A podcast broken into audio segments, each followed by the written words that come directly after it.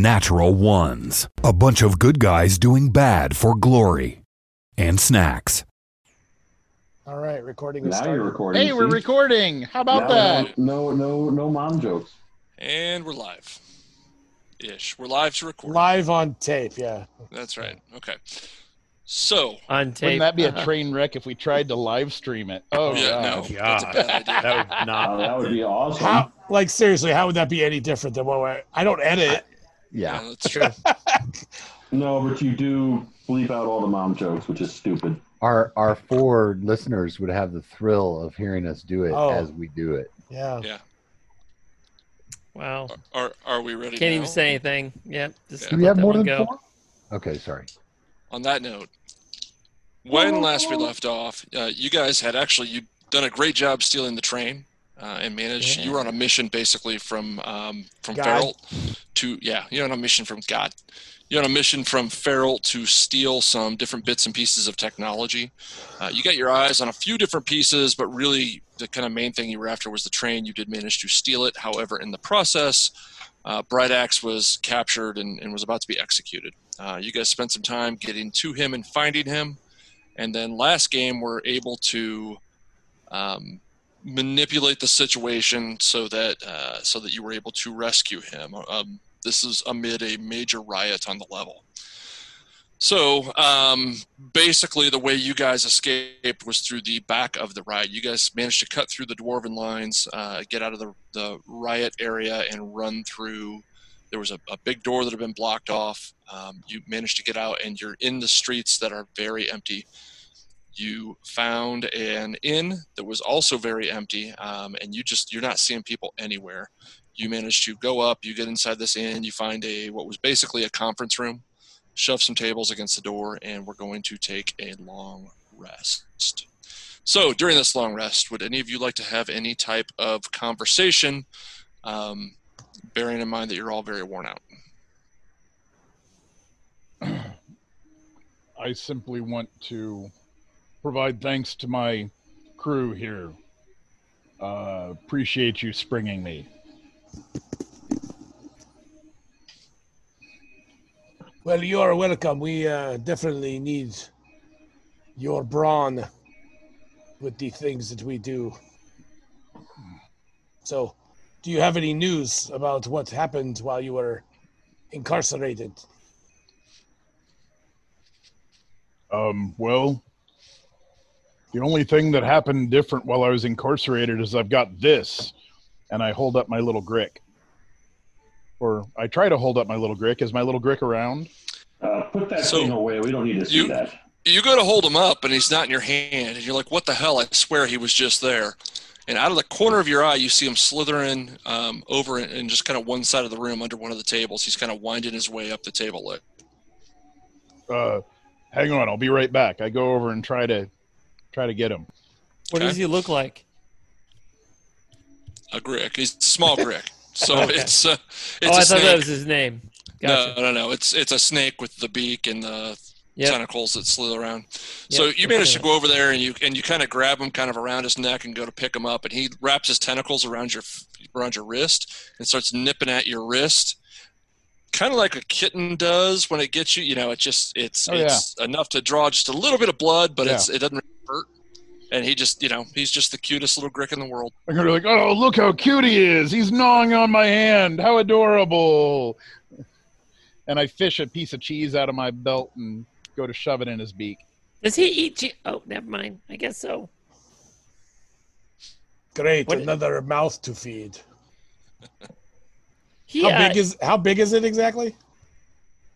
I mean, it's decent size. If you think of a regular grick is probably the size of like a large rattlesnake, this is it's a it's a baby grick. It's a it's about the size of a large garter snake. Okay. So, uh, so, uh, Bright Axe, like, how did how did you come across that guy? Uh, well, he just kind of, uh, when I got into the jail, he just kind of started coming up and hanging around and seems to be real attached to me, sort of. Yeah. At this point, But he slithers up your arm and around your neck, and he wraps himself around one of your horns. Oh, isn't that the, just the cutest thing? And then he's doing that snake thing where he slithers down like he's going to get something and starts nipping at Meep a little bit. yeah, yeah, that's that's good. Get him, get him, little guy. Yeah, yeah. He's definitely yours. He's so cute. All right. Do we want to have any other conversation while we're preparing to rest? Or having our rest, I guess. Have we decided what, what we're doing next? I just kind of asked the group. So that's a that's a good question. I wonder what happened to our drow friends. We asked them to help us, and in return, we were going to possibly help them. We were thinking about going down into uh, the Underdark, Bright Axe, and we saw we found these a couple of drow rangers, I believe, and they assisted us in uh, causing a distraction to help save you. And they are having trouble down in the uh, Sarthia, and uh, I believe armies of the undead are pushing out people from the Underdark. I mean, it, it, it wouldn't be the worst idea to get out of Dodge for a while. That is what I was thinking. I would feel better if we weren't here. That's true. Well, if you don't mind going from the frying pan into the fire, Well, at least down there, they're not looking for us. That's true. Not They yet. fight They're just hostile not to just us. everyone. Yes. And I've wanted to. Part of what I've wanted to do, hopefully, here is to look for more of my people. Maybe. Well, let's hope that there are people still down there. I could actually look for mine as well. It is where I come from as well. So, let's rest up, and then we can head out in the morning, I guess. Yeah, it actually. So you guys, the execution was taking place uh, in the early afternoon. So Okay. by the time the riot broke out and all, it's probably very early evening. It's like six o'clock ish. Um, you guys, like I say, you managed to find kind of a hole and, and bolt yourselves down. Um, there are windows. They are shuttered, and they have these big metal shutters that that kind of you know do the barn door style opening uh, out. Um, but you can hear calls through the street, and as you kind of you know just crack it open and look down, you do see patrols of dwarves, and they are anytime they spot somebody, they're yelling at them, and if they catch them, they're beating them and telling them to get back in their homes. So it's still very much it's a city, or at least this level is very much a city that is is being locked down and the streets are being cleared.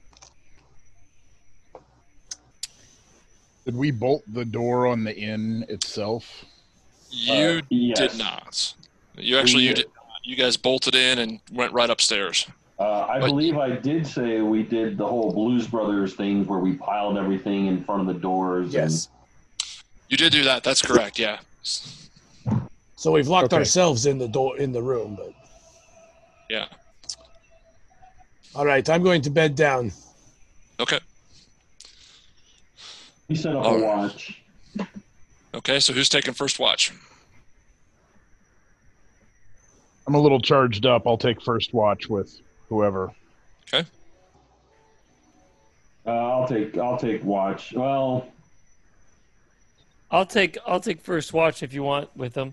yeah, I was gonna say we, if we, you know, I have probably we have the most highest hit points. We don't want both of us at the same time. Yeah, I, I haven't attack, been so- too hurt, and I still have some spells, so I'll go and take first watch.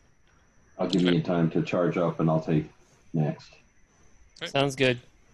So, Krantha, as you bed down, um, you are quickly, I mean, you guys are freaking exhausted.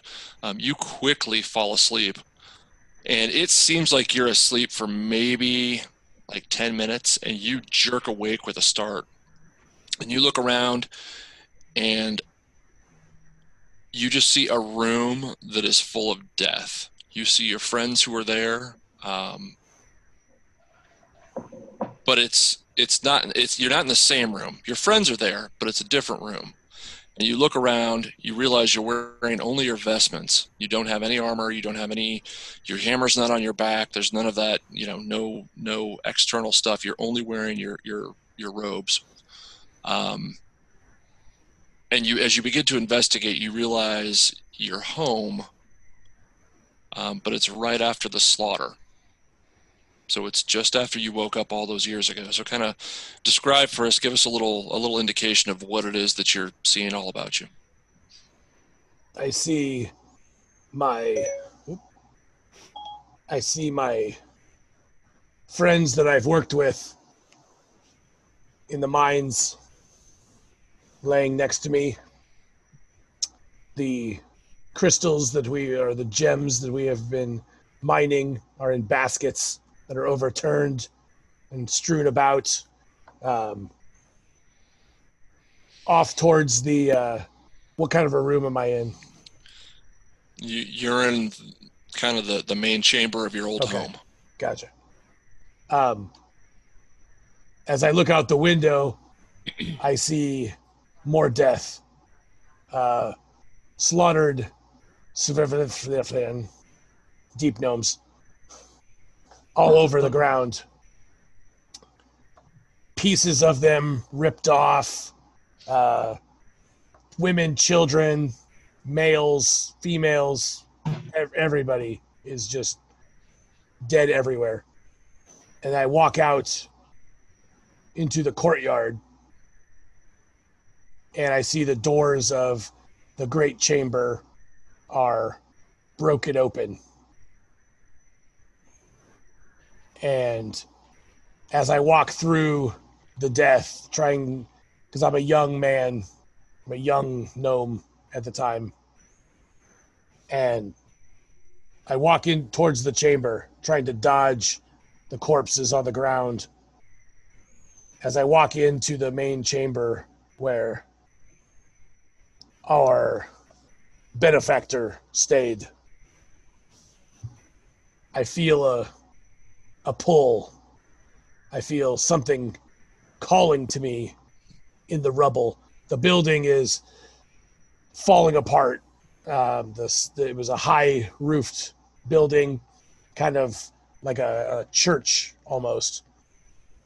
But pieces of it are falling in as if there was a, a great battle inside this building. And I sift through the rubble, try to trying to make my way to the back. And I pull back this rock uh, with strength that I didn't know I had. And I find my hammer sitting there. And just as you go to reach for the hammer, it's it's speaking to you. You feel a presence behind you. And you turn and you look and you see Rantolf. He's a beholder, for those of you who, who have not met him, which is everyone. He's a beholder, but he appears to be undead or or modified in some unholy way. His largest eye is really slack and has ooze coming out of it. His skin is is kind of gray green and mottled, um, and his other eye stalks are, are are just a bit slack or limp. And he looks at you, and you see yourself kind of reflected in that eye. And you're you're you again. You're your older self again. Still wearing your vestments. You turn back and glance. The hammer's gone. You turn again and look at Rantolf, and he just says, So, you seek me again after all this time.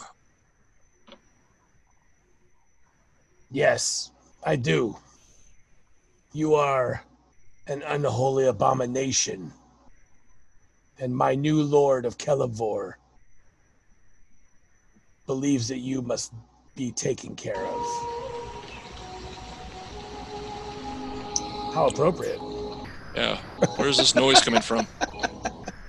That'd be Bright Axe. Is that music you're listening to? Oh, could be. That was perfect. no, that Theme was, of Aragorn in the background. that was Nice. great. That was great. Great. Now we got to pay royalties. Yeah. You should have told us what it was.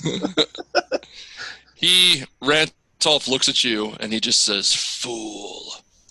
and one of his eyeballs opens and you're hit with a ray that comes out of it and it just it hits you like you've never been hit before and you go flying back into the wall behind you and crash through it and into the rock and just tunnel impossibly through what feels like hundreds of miles of rock. It's this, just this this the worst the oddest sensation in the world. You feel like you're continually being just pummeled and every bone in your body is being broken and then it comes back and it's broken again.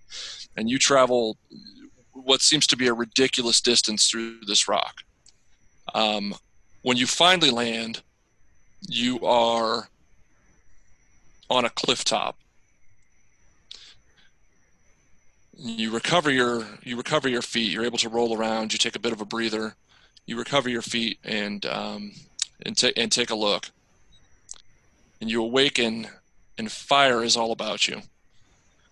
And you look out over the landscape, and there's fire everywhere. It's a massive cavern. Um, there is no natural sunlight. It's all aglow with yellow, uh, yellow light, yellow and orange light. Hot, thick hair hits your lungs, um, and you realize you're overlooking a city that has a dark river that is flowing right by it. The river's between you and the city. On your side of the river which is weird because you're pretty far away from it, but you very clearly see a pier and you very clearly see a oarsman standing near his craft, motioning for you with his finger. I walk towards him. Okay. So it looked like he was a good distance off, a mile, maybe a mile and a half. Oh. And, but again, it was weird because you could see him like he was, you know what I mean? Like it, it, it was unnatural how far you could see. You begin your walk and then find yourself, it's, it's almost like you blink and you're right there. You go up to the pier and he turns his headed, or his hooded head towards you and pulls back the hood to reveal a skull with his eye holes that are just dark and endless. Staring at them is like staring into the void. And I need you to make a DC 15 Wisdom saving throw, please. Hmm. Ooh, fun. It should not be a problem. I accidentally told you the DC. I need you to make a wisdom saving throw, please. That's what I get for reading that piece of it. I got an 18. It's a plus right. eight, so that's my best. All right. So you feel, as you look into his eyes, you feel as if they're pulling you in, as if you're beginning to fall just into the abyss. And at the last second, you kind of, and you put your faith in Kellenvor, and you're able to pull yourself back. And you still stare at him. Um, he holds open his hand to you. I reach into my pouch and I take out the one coin that I always have. Okay. And, and I hand it to him. And his eyes gaze at the coin, and they gaze at you, and then you see his bony hands close upon the coin.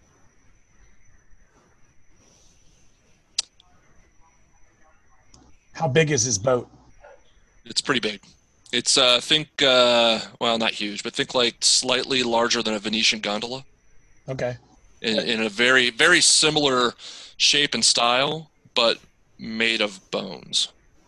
And bones he- and, he's and the only black one in it. lacquered wood. He is the only one in it.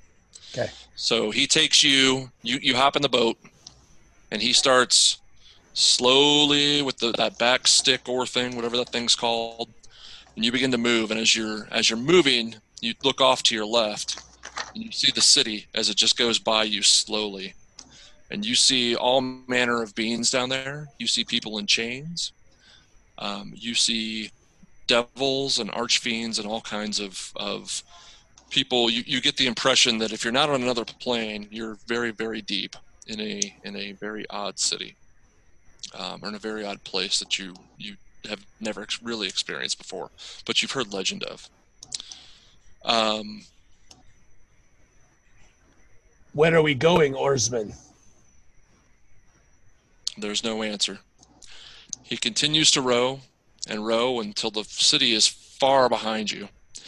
And hours pass like minutes here. Its time is is very wibbly wobbly with you. And you get to a point where you're about to go over a waterfall, and he just puts his hand on your shoulder. Are you going to do anything?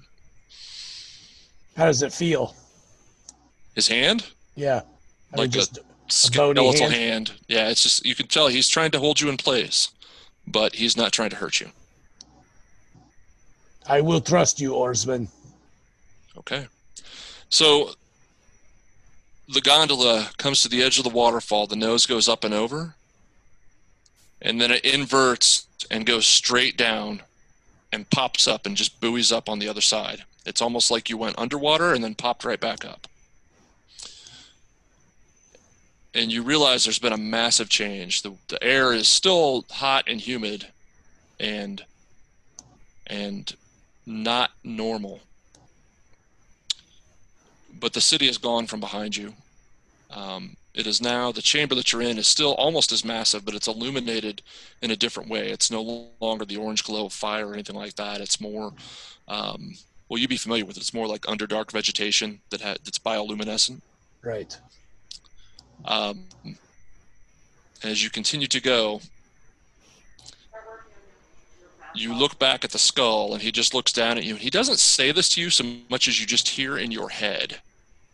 He says, The way is before you, the dragon awaits. And then you wake up. Right here. In the The person probably cleaning him up put him there. She cleaned. You come when you awaken. You awaken with a start, but you look around and you're in you're in the room, and all these guys, all these sweaty guys, are around you. Trying, most of them are trying to sleep. Who was on watch? I was, and um, Meep and Brad Bright Axe. X. Okay, what were you guys watching for specifically?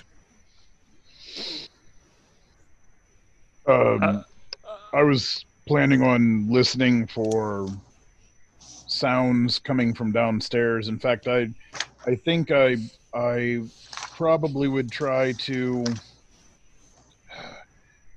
possibly through kind of uh, wishing I could see downstairs or uh, thinking about how much I would like to see if there was anybody trying to come in the downstairs door maybe im- implying some uh, thought process towards my little Grickling um, to see if maybe he could go down and investigate and let us know if something was going on. Okay. And Meep, what were you doing? I would have had my steel defender like somewhere outside the door to act as like a just well not outside the door I guess, but you're taking your grick down there though, right? You said.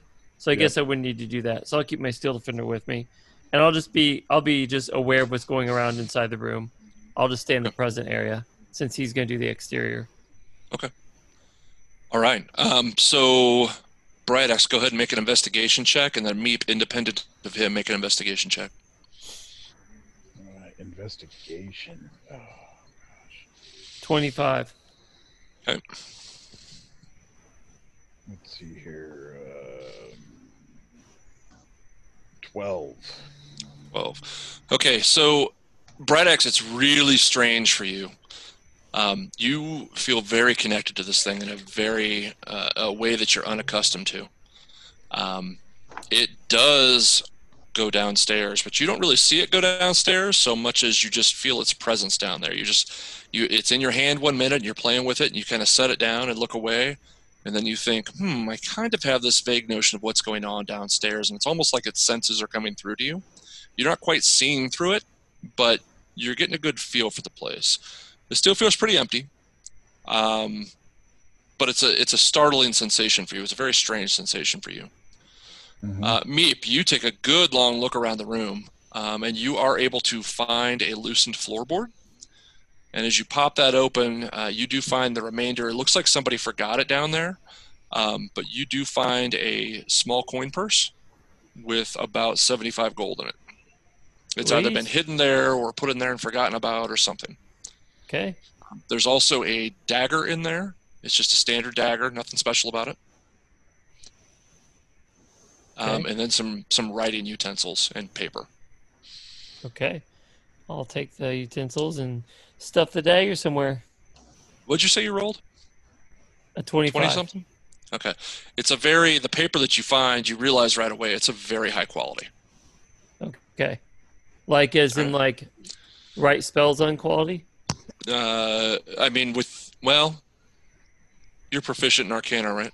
Right, yeah. I'm an artificer at this point. Yeah, I mean, based on what you see, you think probably some little schmo of a low-level wizard probably stayed here at some point. And, and Okay. stuff. Stuffed The it wizard's there and- squishy. He he probably died somewhere. No. Okay, cool. So, uh, but you do just your investigation of the room kind of brings that up, but you don't find any kind of secret passages or any other ways out. So you feel like it's either out the window or out the door. Your two choices should it come to an emergency. Okay. All right. Thank uh, you. Krantha, you awaken with a start. And these two are Those two are awake. Everybody else is asleep. oh, oh my gosh. How long has it been? How long have I been asleep? Yeah, just just like four hours. What's the matter, man? Oh, You're all like sweaty and clammy looking. and it's I mean, you're always wa- kind of clammy looking, but it's warmer than normal down here. I I had I don't even know what to call it. A very real dream. uh, Maybe- is maybe it a a, is vision. a a good dream? Like, was it happy or was it like sad or scary? I scary? laugh at your face. Were there many large-breasted gnomish women? Oh, jeez! Would you get off the gnomish women? They're too short for you. What is your obsession with them? When That's was the last dream. time? When was the last I time wouldn't you had imagine a him to happy dream of Minotaur women. That would be a scary dream. No, it was not a a dream in that way. It felt it felt more real. It felt like a vision in two parts. Wait, do you think Kellenvor's trying to talk to you through through a dream? I I can't tell. It's Kellenvor has never been as direct as this dream was. Ha- Has so he's never done anything like this before. No, I've I've had visions before, yes, but they're always very abstract. Uh, the ideas in them I have to try to figure out. This Well, you one know- was quite more direct. I know a Abaxis would sometimes talk to people in a similar fashion. I mean, I heard stories about that stuff, but I don't know if that was like him using spells. I, you know, so But I do Maybe- know that there is there is magic that could do this. But it would be strange. I saw I saw Rantolf, the beholder that killed my people and killed me, brought my father back from the dead to kill me. And that he felt sp- to you. Oh, sorry, go go ahead. ahead. I was that piece of it when you were speaking to him. That didn't feel like a dream. That felt Yeah. like you were in his presence. Yeah. It felt he he was speaking to me as if I was standing there with him. And when he blasted me, it felt very real. But then the dream kept going, which would be the strange part, I feel. Because if Rantolf was using some sort of scrying type magic. I don't think the second part would be his doing. It went on, and I was at a city, a city of fire, Bright Axe. A name comes to you. Oh. It's and you didn't hear the name. It Right. just comes to you. It's Kol, K O L. Uh, go back up, make sure I pronounce it correctly here. Kol Diabolus, D I A B O L U S. O U And S You, L U S. L U S.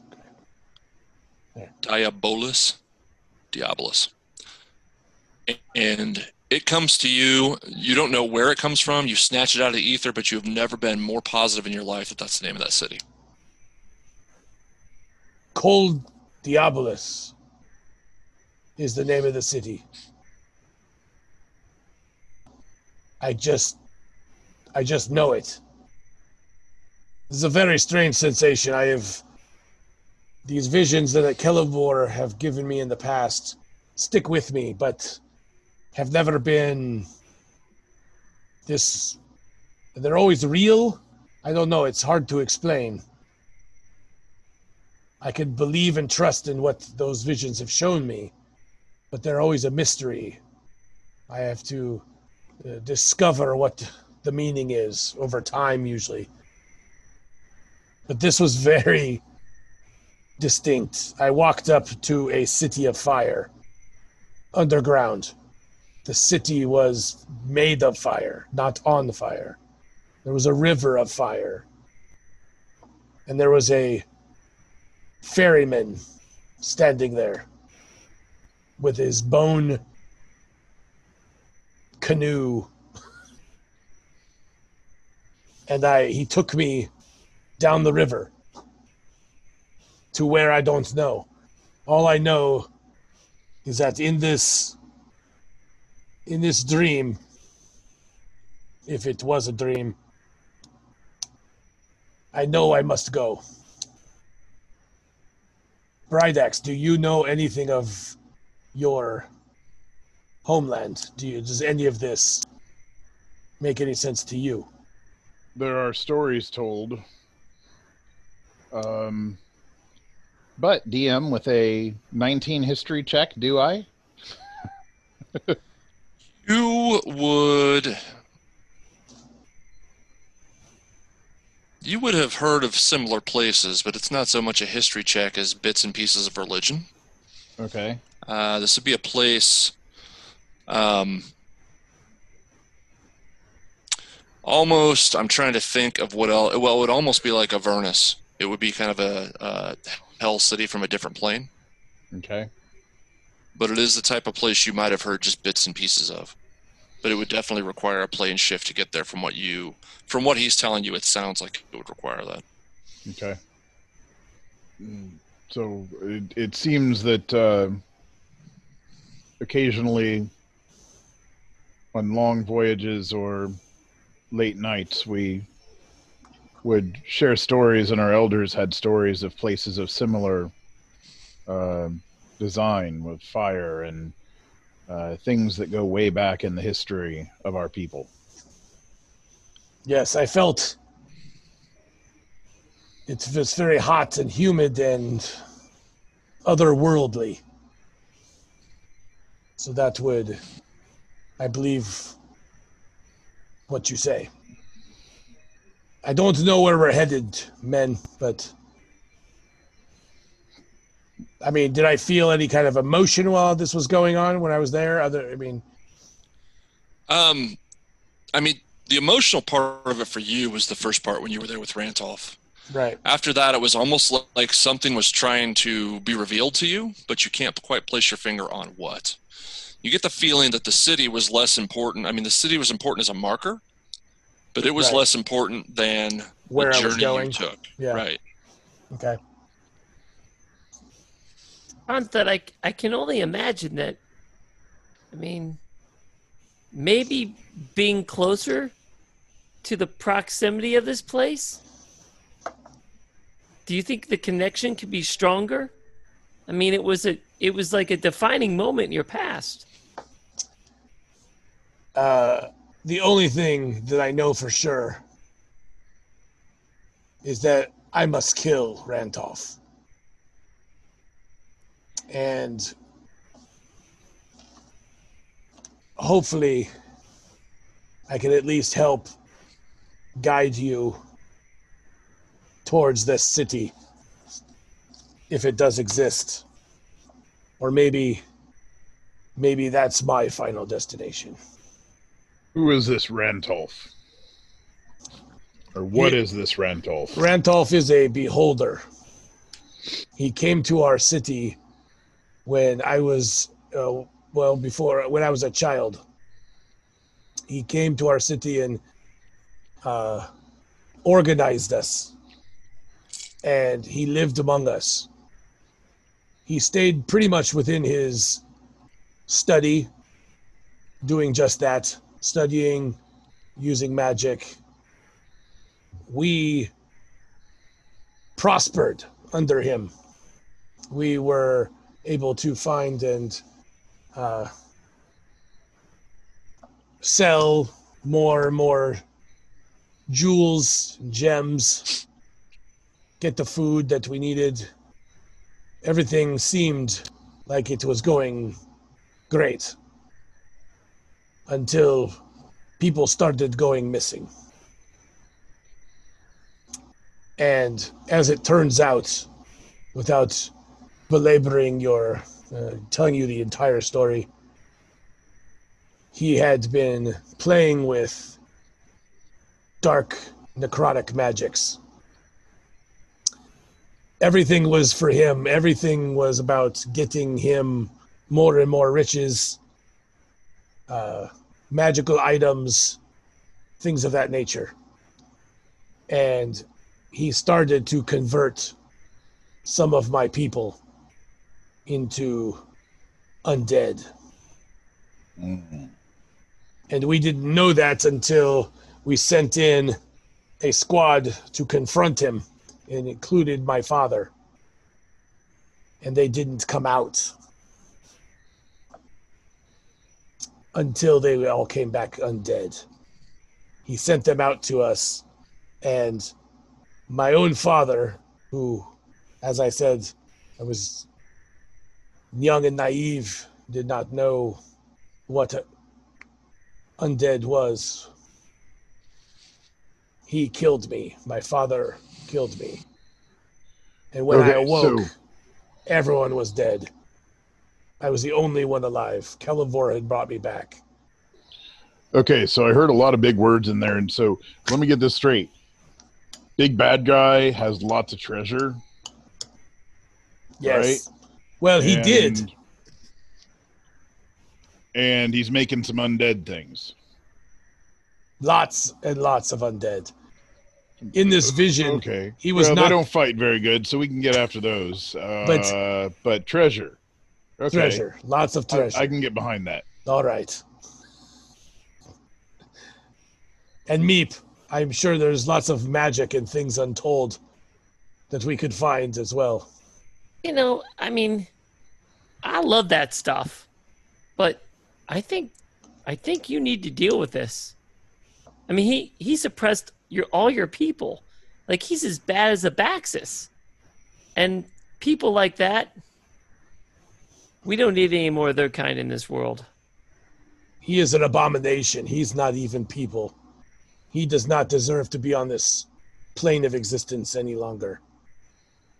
He has turned himself, if the dream is true, he has turned himself into something that was completely an affront to nature. He seems to be undead himself. I don't know what we're getting ourselves into, but I would agree that we need to stop this before it infects our entire plane. Just like Abaxis, you're right. Well, you know, I don't have a problem with people killing each other, but enslavement's different. I mean, if you're going to kill somebody for their pouch of gold, I get it. You need the money. It's not the nicest thing to do, but it makes more sense than tricking people, forcing people into like servitude. That's far crueler. And there's no need for that. I'm in this. Well, you two should get some sleep. I'll wake up Croker, and the two of us can do second watch. Okay, thanks. I'm out. Sounds I'm- good. All I'm a little awake Uh, now.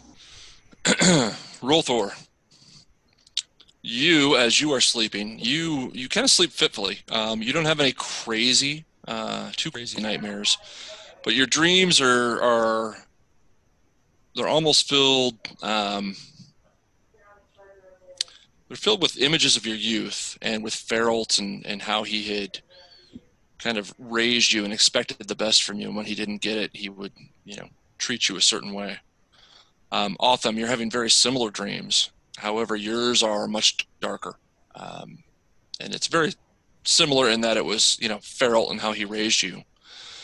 but when you didn't give him your best, he treated you a certain way, and it was far harsher than what Rolthor got. Um, and that's really it's just again no no visions, nothing crazy, um, but you both are reminded in your own way of kind of your upbringing and what that was like, um, and how you Rolthor, you recall how how Otham was would frequently be there to support you, or in some cases, if it looked like it was about to get bad for you, step in front of it, um, as older brothers sometimes do in, in those types of situations. Uh, and Otham, you just remember there were times where you would try to provoke Feralt in order to draw his attention to you and, and away from Rolthor. Um, and these thoughts just kind of swirl, uh, but there's no real um, there's no super deep meaning behind that um, that you can discern. Uh, however, I'd like each of you to make a wisdom saving throw.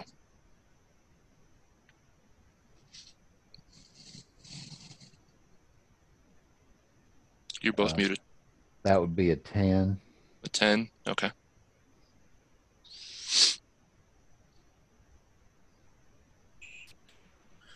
That would be 14. 14. Okay. So when you both awaken, and and you'll still sleep for a while, we've got a few other few other people to get through. But when you both awaken, you'll have the benefit of a long rest as far as it goes for your spell slots and all. You know, all just click yourself for a long rest. But then you'll each take 25 points of psychic damage. Like, Uh oh. Alex is the host. We just lost Spellman. Well, that sucks. He was next. Okay. Um. All right. So, mm, uh, Alex, you said you were on with uh, with Croker, right?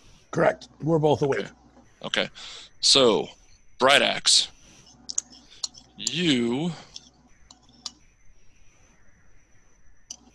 Yes. Oh, Kranth, uh, actually, first, Krantha, make a perception check with disadvantage for me.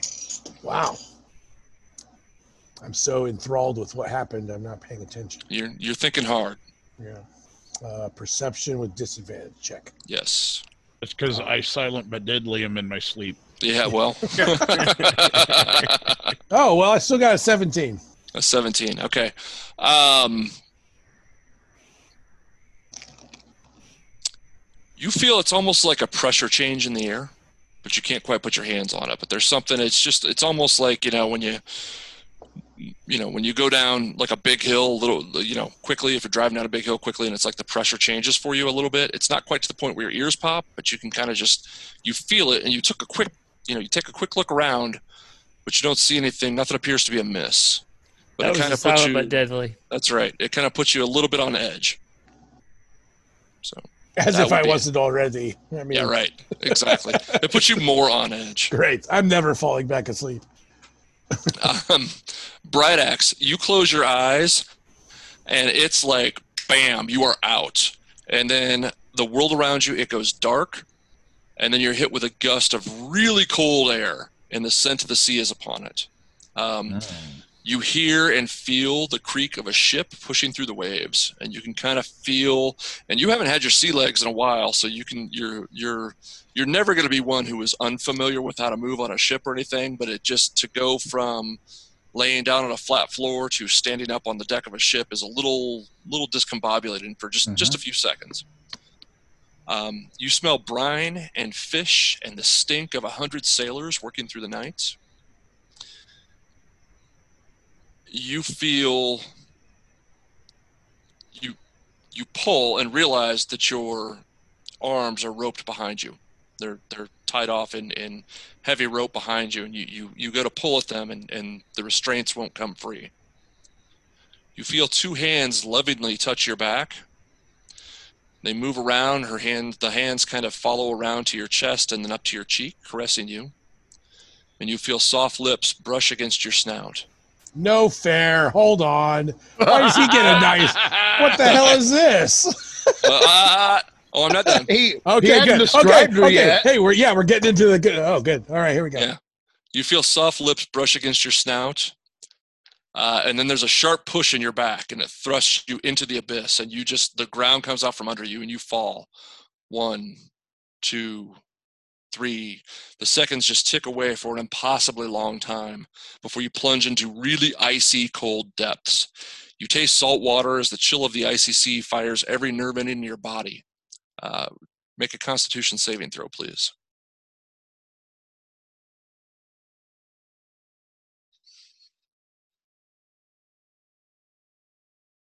That's a 27. 27. Okay. So it hits you, the iciness of the icy chill of this water hits you and shakes you to your core, but you're able to shake it off. And then you hear it, a call. And you look down and you are deep underwater. You're probably 30 foot underwater at this point. You've you've gone an impossibly far distance considering how what you would assume to be just the top of a ship isn't that far. And you look down and you see her, Alski, chained to a rock, her milky white eyes wide, and she's drowned, very clearly drowned in the depths of the sea. What are you going to do? Ain't that a bitch? Um, I'm gonna try to get my arms out of the bonds. Okay, go ahead and make and a, pull. make a strength check for me.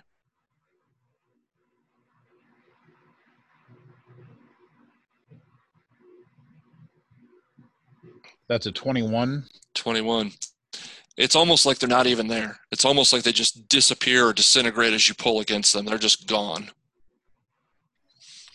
I'm gonna thrash towards towards her, trying to swim down, diving towards her to try to to grab her and try to break her chains. Okay, make an athletics check for me.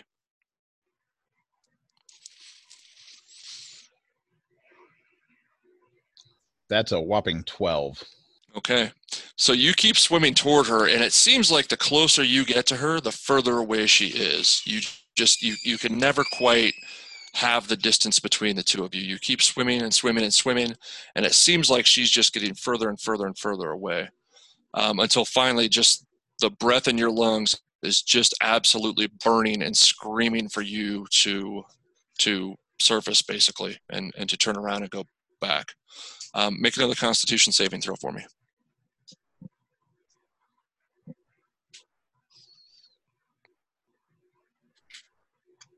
That's a 10, but does it by chance matter that I don't need to breathe underwater?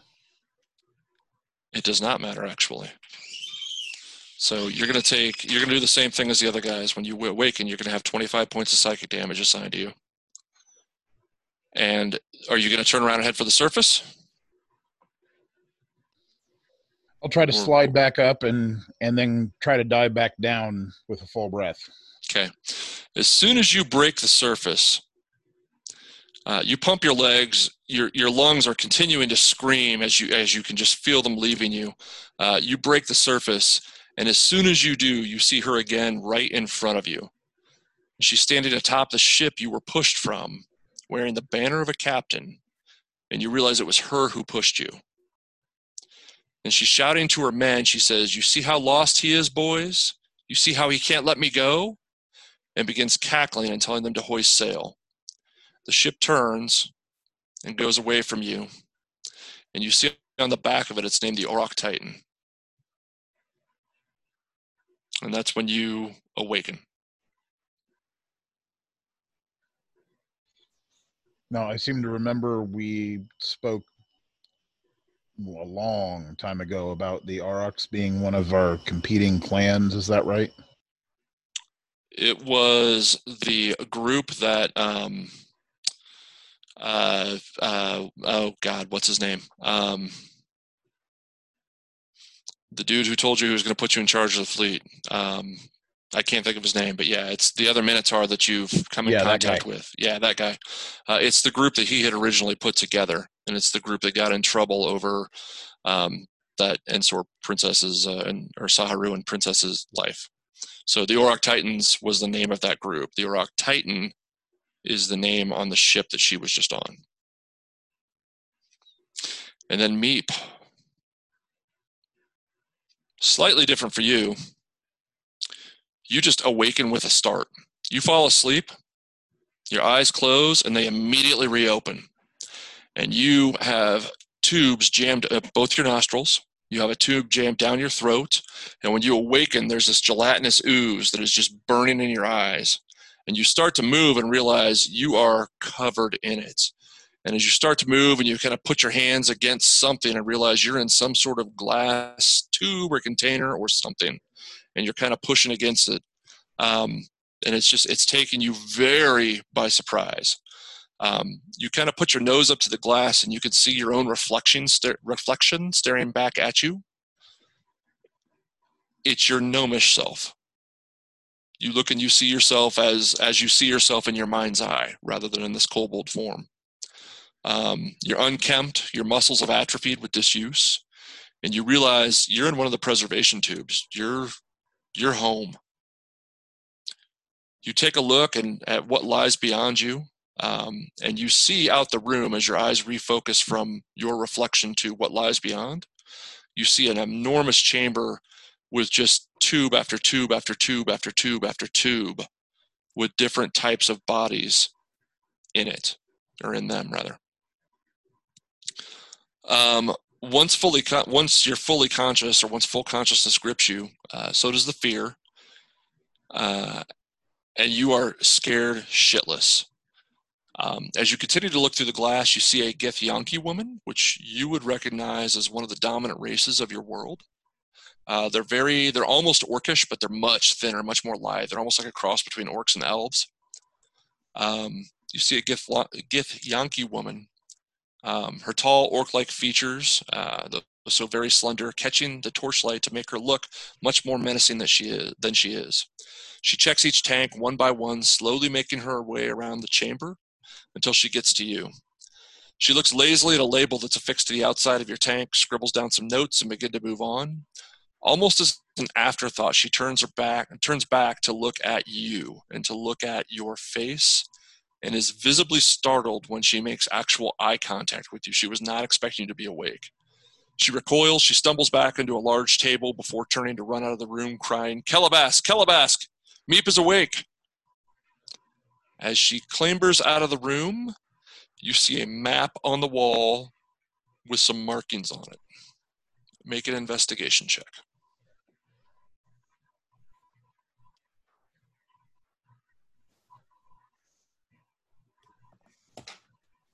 Sorry, my You're right. D&D just froze.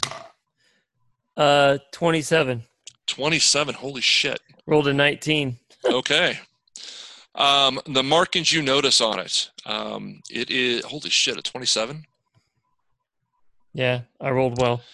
So the markings you see on it, um, you He knows where them- it was made. That's right. Yeah, exactly. He knows what type of hide it's on. Um, they're marking incursion points. And you see incursion points, you see them around Alftrag. You see an incursion points on an island to the southwest that you recognize as Lon Lillian, the home of the elves. You see an incursion point on the west coast of Storong, which is the, the continent you're on, um, in the country of Saharu and you see an incursion point on a small island that you've only heard of but you've never been there called Cliffbreaker. Cliffbreaker has another notation on it, almost like ostracized, that says Kol Diabolus. Just as you're starting to kind of get your wherewithal and figure out where you are and what exactly is going on. You kind of make take some mental notes. You see the Githyanki woman running back in the room. She's got another taller Githyanki behind her. Um, he comes in and he makes some adjustments to your tube, and you just immediately fall back asleep, and then awaken in the room. Holy crap, man. oh my gosh. okay. And would I when I awaken, does it hit me about Kol Diabolus, like that about that and what Kronthud had just told me? Like it all Ye- kind of You guys had just had that conversation. Yeah, you little Yeah. fucker. I, you know, I had point by point what you were going to find out with your rolls, and you just rolled higher than I expected you to. holy so yeah, that was a good one. Yeah. Yeah. So, uh, yeah, you, when you awaken in this room, like you awake up and you're starting to wipe slime from you. Like you, I have slime actually. you were there. Okay. and you wake up like, oh, this shit's still in my eyes, and you go to rub it out, and of course it's not really there, but you Okay. know you crossed and came back. Like you Okay. just you, you feel that as a truth. Neo, you're the chosen one. Meepo. Oh my! Oh my gosh! Is Kronthread asleep? At Yeah. this point, yeah. Okay, so I. Oh I'll- wait, no, I- I'm still awake. Oh yeah, I- you're on watch. I'm on. yeah. I'm on watch. all right, I'm just gonna like wipe and be like start coughing and gagging a little bit, trying to like get it out of my nose and be like Kronthread, Cr- ah, Kronthread, and Beep, run over and be like, what is it? I just I just crossed back over. I've talked to you about my like I'm not from the I just crossed back over. I was there just a second ago. I was looking out of my tube and I saw this map. And and your city was there. Kol Diabolus. I I know where it is. How could that be possible? Your body was. You were here the whole time. You didn't say that my body was, but my spirit went back. That's the whole thing. That that this body that I have, it was somebody else's. It's just a vessel, but like my essence was back. I know Hmm. it was. Where did you see the city name? It was in some some island called Cliffbreaker. It's to the south. It's across the ocean to the south. That's all I know. But your city, Kol Diabolus, Was that's where your, it's at. Was in your dream or Yeah. your reality? If I have a map, I, I, I know I, c- I could draw it out right now. I, I think I could. Didn't we buy a map of the world at one point? You Did did, yes. Okay. You know exactly. Yeah, you if you pull out that map, you know exactly where. I'm going to pull out the map because did I have it or did somebody else have it? I don't know if I had it or not. Let me check. Uh, I think Croker had it. Croker had it. Okay. Yeah, I'm not. I'm not finding it. Well, I'm on. I'm, I'm on watch with him, so I reach into my little bag and pull out your map. Okay, I'm going to take out the map and quickly grab that new pen I just found. Yep. And start marking down the points that I remember from the map. It was just four of them, but you saw them with real clarity. Yeah, it was, it was Saharu points. and Lon Lillian and Alftrag and um, Cliffbreaker. Well, Saharu and Alftrag, we would have kind of been aware of. Lon Lillian, we wouldn't have really. We heard that they were being possibly attacked. So, yeah. Yeah. But Sa- Cold Well, Saharu is new to you. You know where Saharu is, okay. but you, you didn't know there was an incursion there. Okay. Alftrag was the it was the big boom. It was the the only real incursion you're aware of, but you knew Lon Lillian the elves were all retreating to. Okay. Gotcha. Yeah. So I'll make the points on the map. How far away would we? I mean, Cliffbreaker is way down south. Uh, It's easily the closest of the four. Okay. Okay. So, because Lon Lillian is, or Saharu is on the west coast of the continent. It's kind of the California to your North Carolina, Okay. and Lon Lillian is almost. Um, it would almost be like as if southern Mexico, you know, that look kind of heel of Mexico, the below California. If Yeah. that were an island, that's relatively where Lon Lillian would be. If it were an island rather than a peninsula. So I guess this is where you've got to go, right? Yes, but not first. But at some point, we're Yes. gonna have to get on a ship. Well, we have a ship. Remember? Yeah. We'll just have to go find it. All of a sudden, I I feel very tired. Mentally. I just don't know what's going on. Like I feel like like you had that vision, I had this dream.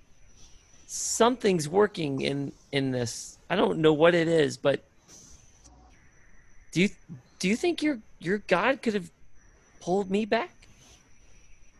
Well, I'm sure he has the capability. But I don't know if this is the work of the of Kellenvor or something else. I don't know. For the other four hours, I'm gonna instead of actually sleeping, I'm gonna meditate. Okay. And just I don't have commune yet, so I can't do that, but No worries. All right. So then finally, Croker, um, you're just going to be a little anticlimactic after that, but you spend the evening. Um, you have very vivid dreams, much like these guys do. Um, but yours is yours are quite different in that you are the hunter. You find yourself running through. It's very strange. You know how dreams can kind of jump from one point to another point to another point you find yourself running through cities, running through jungle, running through desert at one point. Um, in the desert, you were wearing a, a strange garment. Um, it was very different. It was almost like a um, because I just read. I'm just reading it. it- It's almost like a still suit and dune, where it kind of it's really super tight, but it collects your water for you. Um, but it was a very different type of garment, um, and, and you just you recall it for some reason. You think it sounds kind of cool. Um, but you are on the hunt for something. You are very much in predator mode, and whatever is running from you is scared shitless. But you don't have that's that's really all you get is just this feeling of I'm closing in on my prey, and it knows it. So that is where we are. So, gentlemen, after um, it's actually your long rest is actually a super long rest um, because you had gone. Well, unless you tell me you want to get up and get moving super early, uh, but you were in there around six. You, if you're going to stay until kind of the early morning hours after they release the curfew, they aren't going to release that curfew until about nine o'clock. Um, so it's up to you. If you want to sneak out early, you can. Otherwise, you're going to stay. Um, what would that be? 12, 15 hours in that room. Your call. I'm okay with that. Probably starting to get a little ripe in here, though. yes. Do we have to take constitution saves? You don't. Not that ripe, huh? yeah, not that right. Not yet. Um, those of you who took damage, make sure that you are uh, reflecting that damage. And your day is going to go ahead and start. How As many the points was that again? Sorry. 25. Damn. As you, yeah, it was it was a tough one. As you look out onto the streets, you kind of, you know, you kind of open a shutter and, and take a look before you start heading out. Um, the streets are very slow to get busy. They are still very heavy with dwarven patrols. Um, but as you are watching, it wouldn't be that difficult. They're not like staking out a certain corner. They're making rotations, and you can kind of time yourselves that you you feel confident that you know with some some decent uh, decent stealth ability and, and the ability to kind of time things out, you feel like you'll be able to um, to move freely but slowly um, for a while. And the guards are very tired. And we are very rested. Let's go, men. Very rested. Yes. Okay. Let's, let's So- go sneaky, sneaky. Yep. So if you'll recall, you guys are on the bottom level of the the camber baffle, or that that center square. Um, you're on the just outside of that on the bottom level of it, which is still very much in the middle of the entire city. So if you think of the city as kind of a stack of donuts, it would be like one of the middle donuts. Um, you are, and you're in the area of the donuts. Colossus. Yeah, exactly. You're in the area of the Colossoforge Okay. Which is the area that you had seen like the opposite spheres being being constructed meep when you were on that rope you saw them being constructed things like that so you're not in the Colossa Forge because it's it's kind of a secure area but you're in the living area of the level the Colossa Forge is on So, gentlemen, do we know where we are going? Uh, I thought we were going down south or Right. Bottom. Do we know how to get there? I mean, we did Train? see on the way back up from killing your friend, Croker. We saw we saw some places, right? And there was some pathways. GM, yes, we found the uh, purple worm. but there was also the there was also a city off down there Mhm. somewhere, right? Or There's a cliff or something, if I recall. Yeah. Oh, you're talking about way below. Yeah, below Yeah. the like lowest of the low levels. Yes. Yeah, yeah, you, yeah. On our way back up. So yeah, there were a few things that happened down there. Is one, you were in that wizard's lair, that trio of wizard's lair, um, Yeah. and the where you had been teleported into, um, and the city guard had dug down into that lair to arrest those wizards, and of course just found a bloodbath. Um, but that's where you had climbed out of, so you were below the lowest of the levels. And had to move. I mean, I think it was like an eight-hour trip or something to get there. It was quite a ways. Mhm. Yes, you came very close to Bessie, the uh, purple worm. Um, but yeah, that was that was quite a ways away. You didn't see any actual Underdark cities while you were there. You looked out over a huge cavernous area that looked out over a lake, but you didn't see any cities. Ugh. Well, should we find, see if we can find our drow friends? I don't, I don't know how to do that in a city like this. Uh, money can get a lot done. Yes, money of which I do not have. Eh, I got the money. We just got to find the right people. Croker, Yes. you seem to know the right kind of people in each of these cities. Do you have any contacts that can make contact for us? I searched my memory banks. Okay, roll a d20 for me.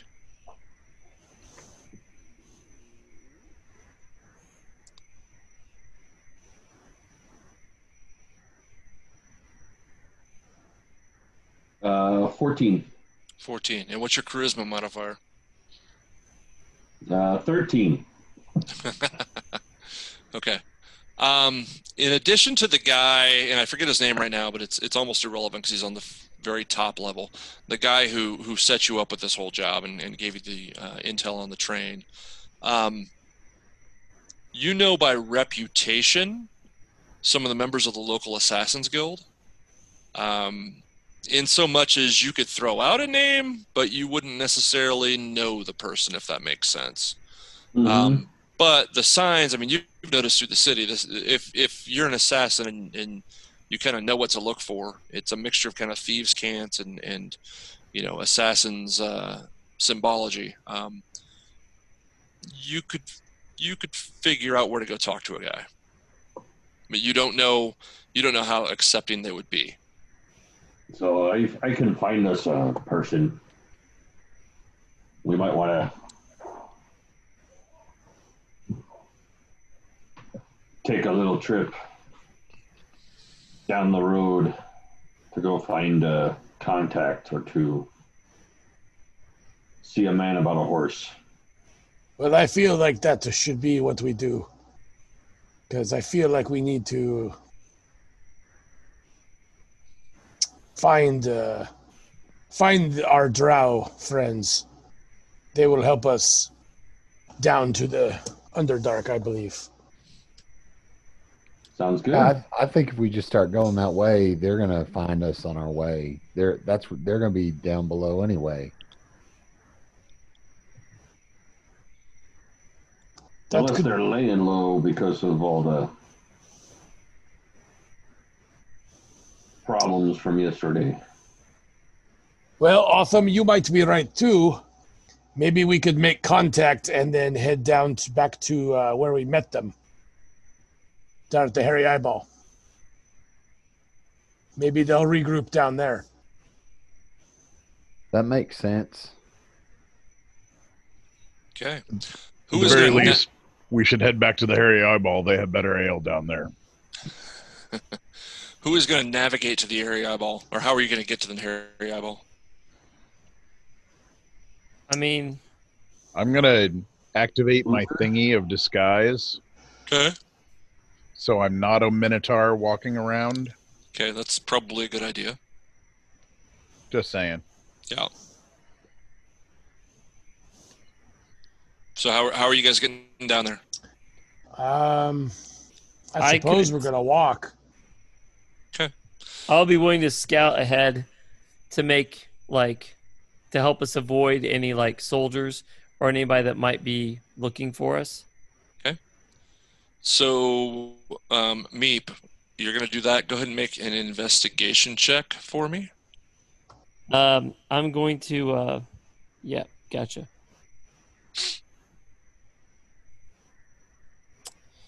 Me dice are not working on the D and D. Okay. Ooh, not as good. Sixteen. Okay, fair enough. And then um, Croker, uh, go ahead and make an intelligence check for me.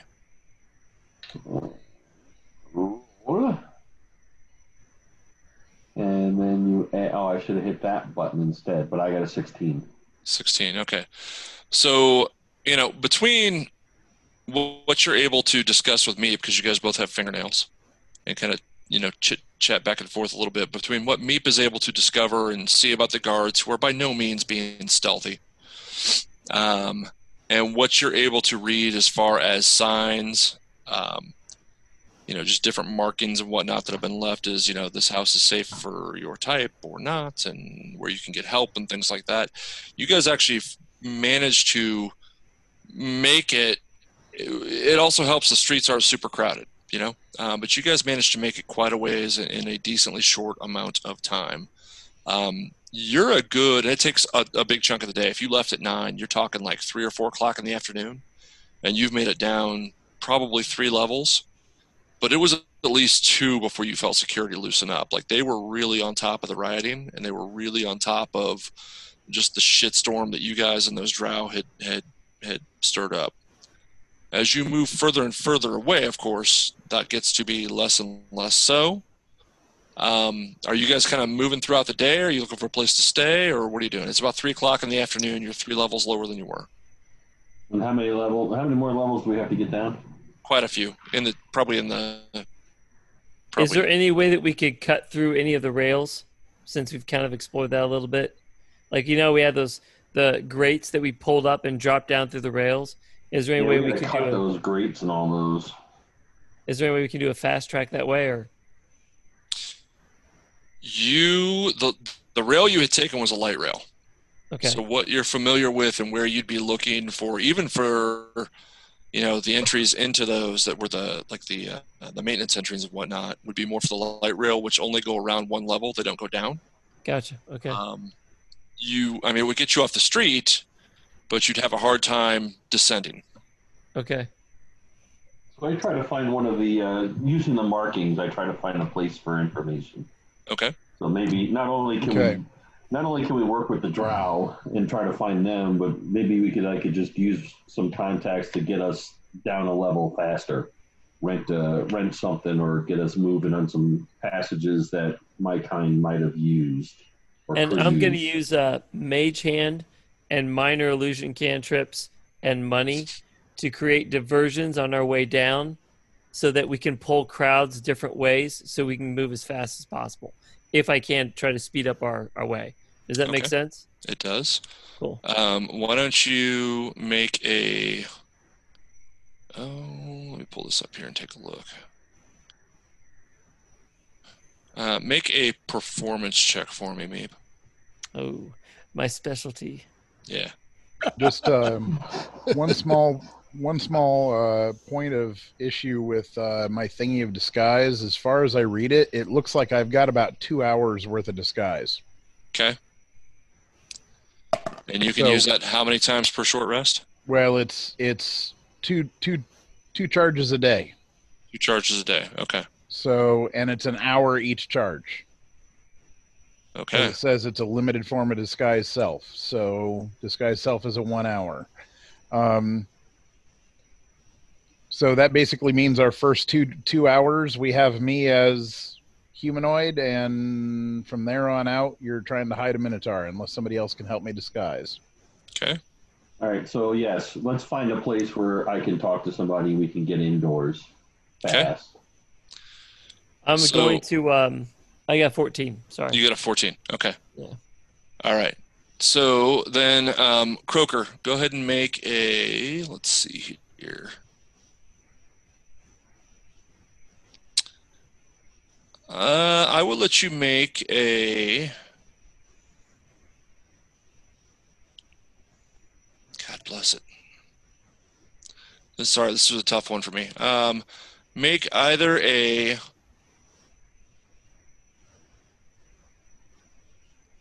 ins no, no, no. Yeah, make an insight or an investigation check. Whichever is better. Insight. Oh yeah, twenty-four. 24. Okay. You do manage to find a place. Um, you kind of follow what are half thieves' cant and half kind of just assassin scrawlings. Um, and you find a cart with a really old, um, actually halfling woman, uh, which is odd because you don't see many halfling in this part of the world. Um, but she is probably, I mean, she's old for halflings are long lived, and she's old for a halfling. And she just kind of looks up at you and yes, Sonny, and, and has a talk with you for a little while. Um, and once you've established that you kind of know what you're talking about, um, she asks you for some coin. She says, Well, we can arrange passage for you for the, the typical rate. How many friends are you bringing with you?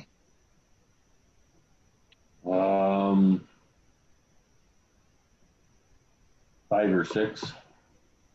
And she, I'm assuming, are they near you or I'm assuming you're not all standing out in the street while you're having this conversation. So,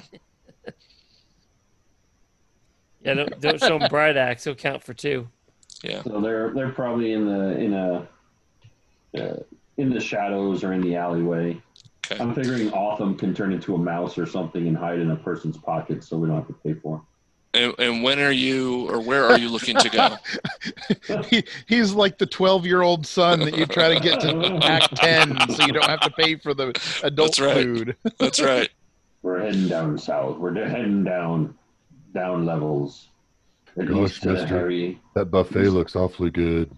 at least to the hairy eyeball, hmm if not further.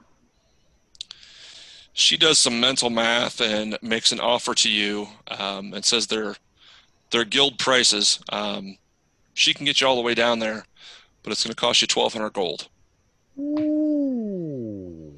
But all the way down to the hairy eyeball, or all the way down to the entrance of uh, w- once you once you've paid the the twelve hundred, she can get you anywhere anywhere within the city limits, including up to the city limit. I take you. I take you anywhere. That's right. Me love I, you uh, long time. I let I let since uh, I'm I'm assuming I'm here on my own, so I let Meep know what the price is.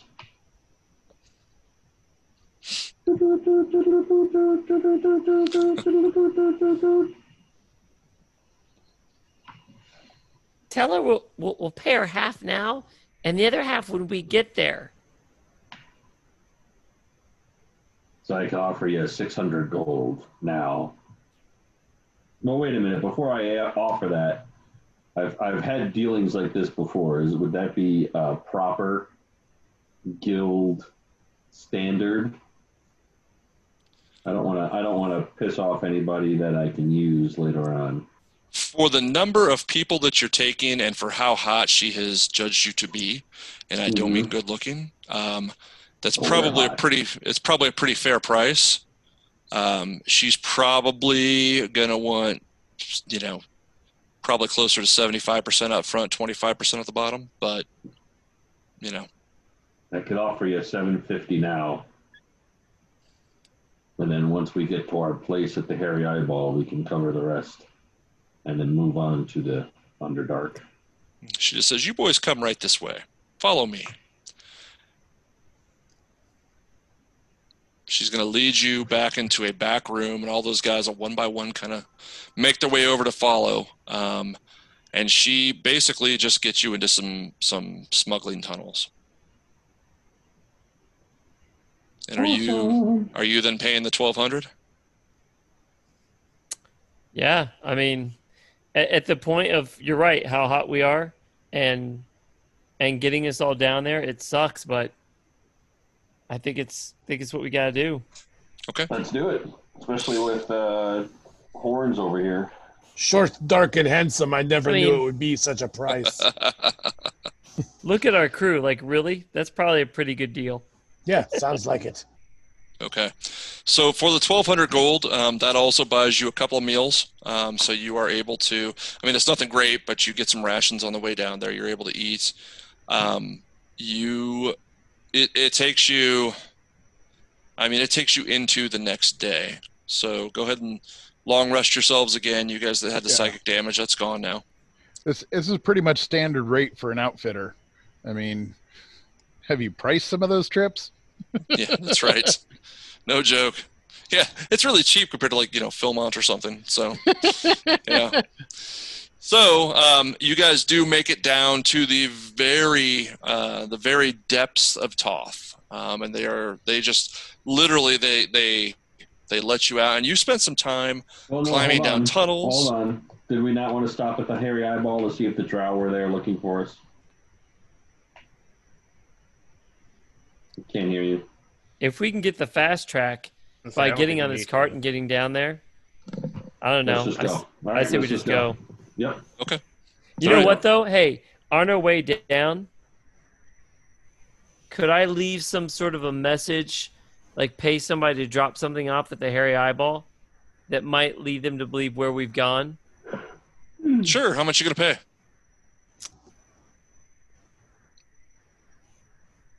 Yeah. Uh, the problem is finding somebody trustworthy to do it. Forget it. I don't want anybody to. Nah, I'm fine. We're good. Okay. All right. So you guys make it to the edge of the city. Um, you spent time climbing down like really sheer ventilation shafts. You spent time rappelling down. You actually spent a little bit of time. You got into the that shaft in the middle of the city that goes all the way down that the airships kind of flow up and down from. You spent time rappelling down part of a wall. From that, you you kind of skip two levels rappelling. Um, like you've had this crazy um, adventurous couple of days doing this. You finally get back. Um, you The get more you to the describe, bottom. the cheaper the trip gets. Jeez. Yeah, that's right. um, you have Yeah, you have rock some climbing, some- free climbing. yeah, yeah. I mean, it's it's truly it's it's it's one might call it an adventure. ropes course. Um, that's right. One might call it a high adventure. Um, so you get to the bottom of this thing, and you are finally you're there. You are wiped out. You guys are worn out, but you're at the bottom, and you're you think at least that you're safe. These guys literally, you know, the last leg of it was in a tunnel. These guys literally open the open this kind of slot in the tunnel. Um, you all slip through. Bright Axe has really push his way through, um, but he gets through, and they just slide it back without a word, and they are gone. They don't even. And these are guys you spent two days with, kind of chit chatting with, and whatnot, and they just they poof, they are gone on you guys. Yep. You are at the very bottom of Toth. What would you like to do? Grunthud. Well, thank you very much for bringing us here. Um, They're gone, dude. See ya. Bye. Wait, Yeah. wait. Um, well,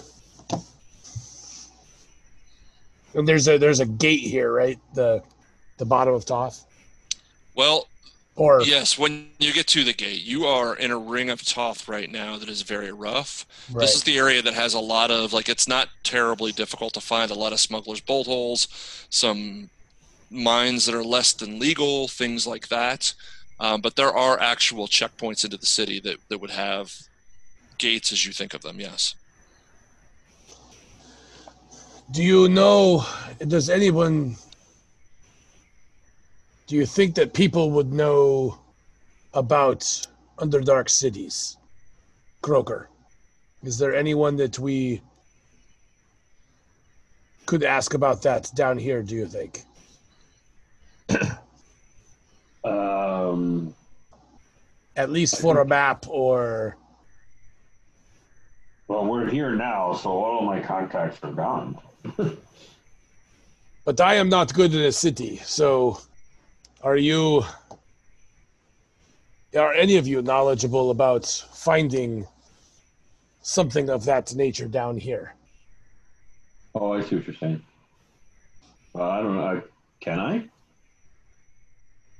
Yeah, I wouldn't What? have those con- type of contacts down here. And I know sometimes holy people have knowledge. Are there gods of the Underdark down here? I mean, usually we can look at some of the beggars around, and some of the beggars are usually streetwise people. I'm sure we could pay them some money to give us some advice. Well, uh, I guess uh, GM uh, have have we found it? Are there any uh, deep gnomes uh, working down here? Any of those less less fortunate that work up higher but have to live down here? Yes. There yes, there are handfuls here and there. Maybe uh, I could go talk to some of my people and see if they know of Sarthea. What do you Okay. think? I don't want us to get I don't want us to get caught doing anything that we shouldn't be at this point. Do you want to wait outside the city? And Croker and I could go look around, or Meep and I could go look around. Would it be safer? I, I kind of think all three of us should go if we're going to go. Let's go. All right, the rest of you can wait outside the city. I mean, Um I will roll still say having a having okay. Yes. make a perception check. Dun dun dun.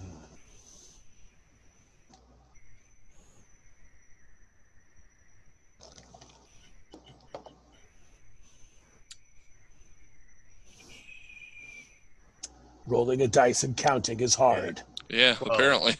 Oh no, 12? Not working. Yeah. Okay. Um what you speak infernal, correct? Yes. Okay. You can't place it. You can't place where it's coming from, but you. They're the, just these. It's almost like it's just a faint whispering on the wind to you. It sounds infernal, but you're not sure what it is. You can't make it out. Okay.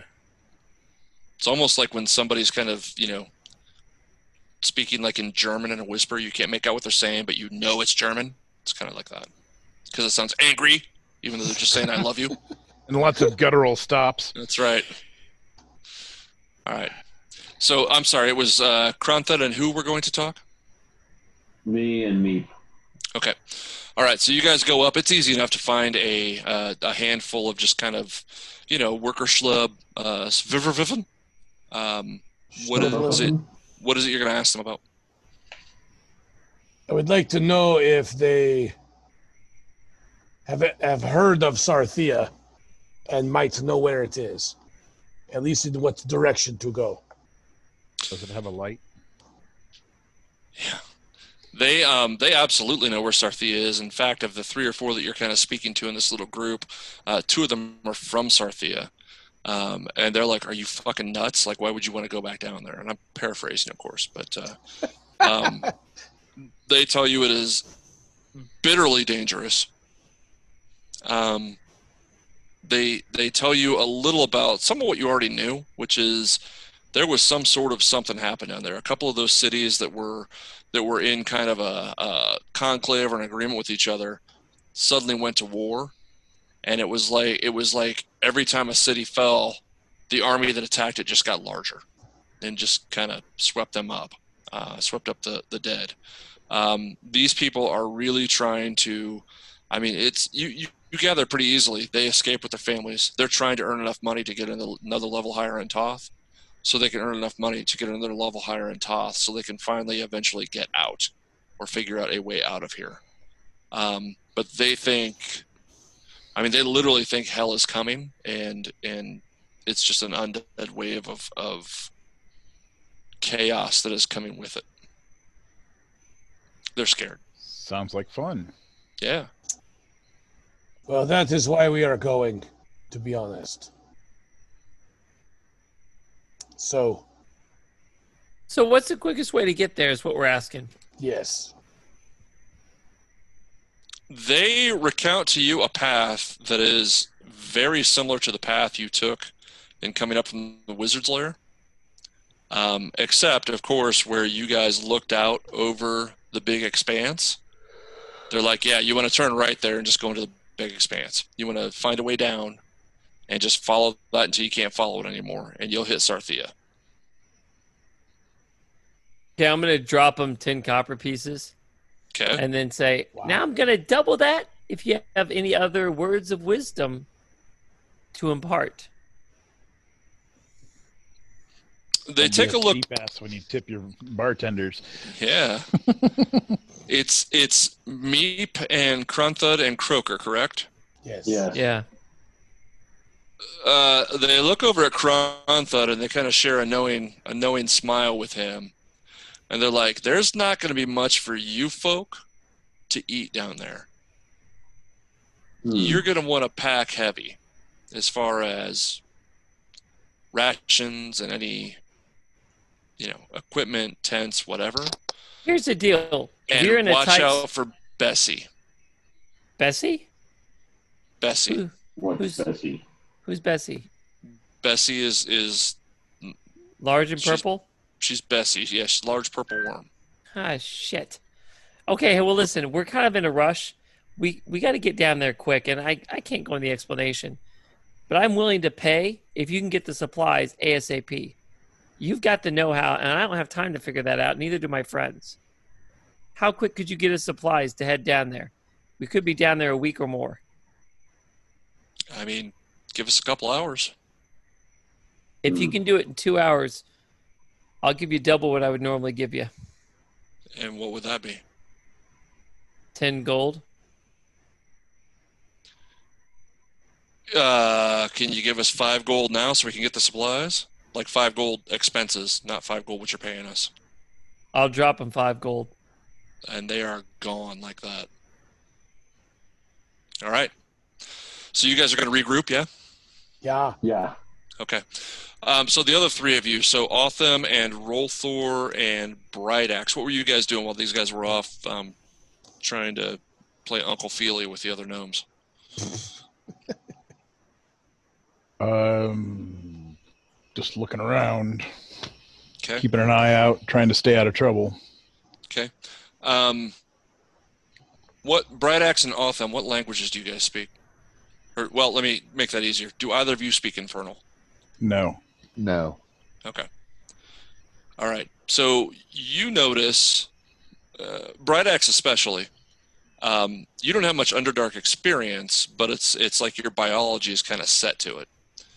Um, you notice some subtle temperature shifts in the air, and what had been really cool air, like it's it's not very warm down there. It's it was maybe you know like 55ish degrees.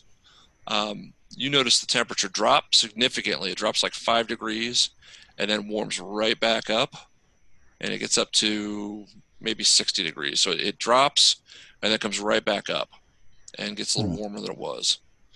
And you're like, man, there's just there's something, yeah, there's something weird here. Hmm. I don't know what this means. Uh, I see that I have deep speech for what that's worth. I don't know what that means. Uh, It's just a language. yeah, it's. Uh, I'm trying to remember what deep speech is. It's uh, Like it's not trees. abyssal. It's Is it? yeah, oh, it's, I was gonna say it's, like nature, trees, and plants, I don't know. maybe. it's it's it's not infernal. That's what I know. Uh, yeah, yeah, yeah. Exactly. That's what I. I figured, but I thought I'd mention it. Sure. Um, man, that's that's some. Uh, that did you feel that, Bright Axe? I did. It's a strange sensation. I'll say. if we were above ground, I would say it felt like a storm was coming, but um, it's not what I think's happening here. Man, that just rattled me a little. Okay. Um, Rolthor and Bright Axe and Otham. Roll initiative. Oh.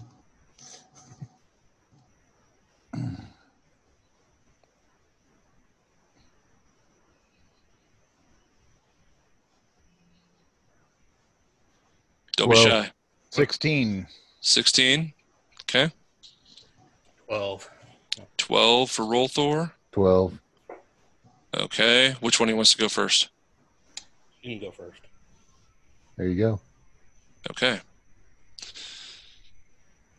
And all right. So you catch it just uh, you being Rolthor. You catch it just um, just out of the kind of the corner of your eye, um, you see this dark movement, and then a chain just comes flinging out of uh, out of the darkness at you, um, and it just it comes straight at your head.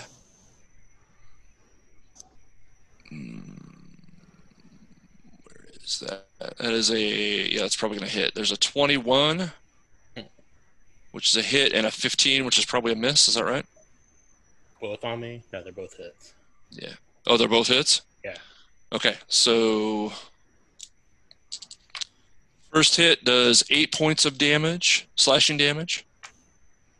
The second one does nine points of slashing damage, and you are grappled, uh, which means you are restrained.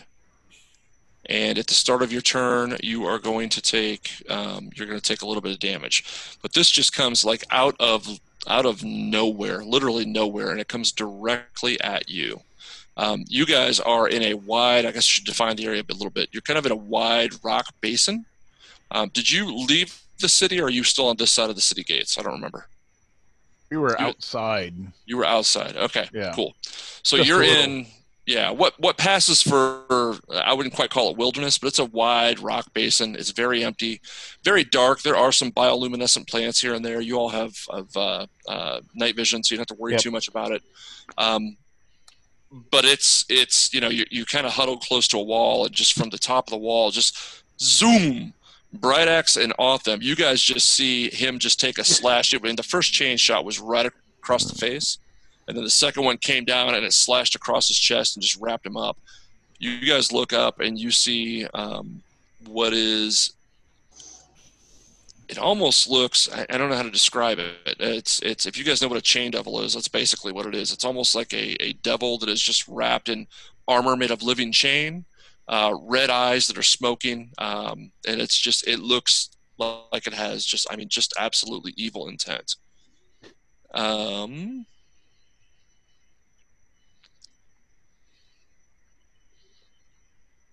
and then you have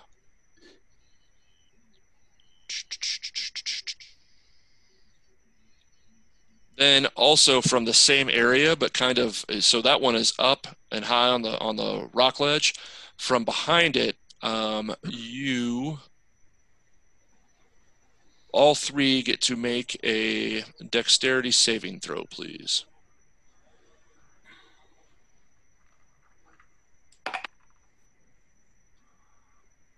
Fourteen. Okay. 18. okay 12. 12 okay so um Otham and Rolthor, it- it's a fireball that goes off on you. So Rolthor, you'll you'll probably you get half damage, right? Because you're resistant to Yeah, fire. 'cause I'm resistant to fire. Okay. Um, and then of course Bright Axe, you'll get half damage as well. But oh shit.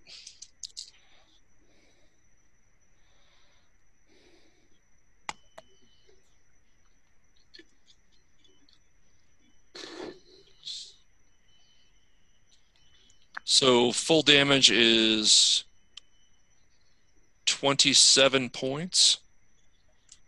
And then for those of you who took half, that is um, 13 points of fire damage. Um, the fireball comes from somebody lower than him. Um, oh, yeah. Hey, thanks. There you go.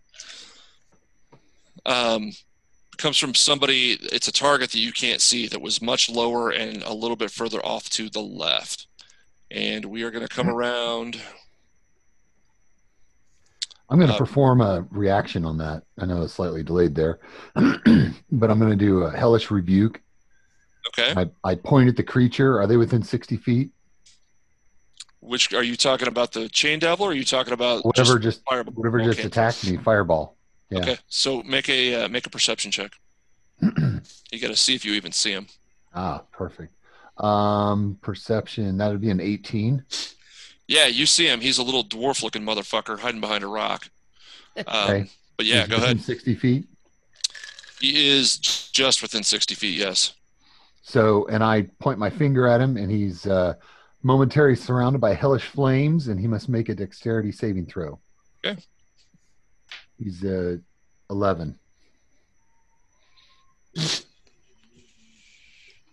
11, huh? Uh, I literally I rolled a 12, and I'm not sure what his. Where's his dex?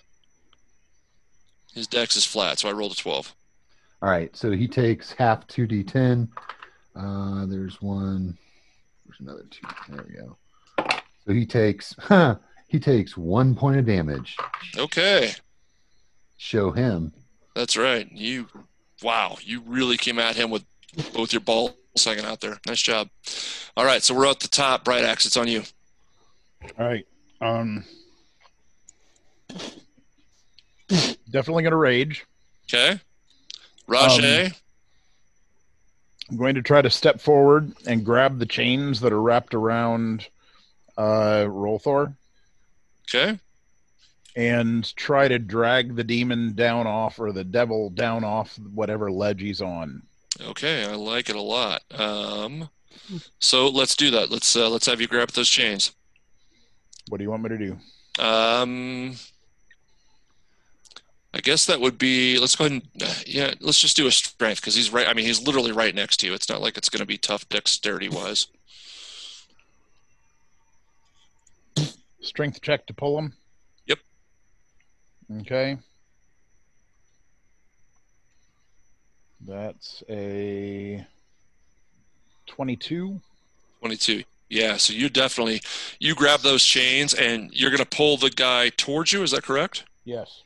All right. So you grab the chains and just yank him, and he just comes right off of his perch. Um, he is going to. His dex. Haul his ass down. Yeah. Yeah. Yeah, he hits, he lands. Um, he is going to take just a little bit of damage.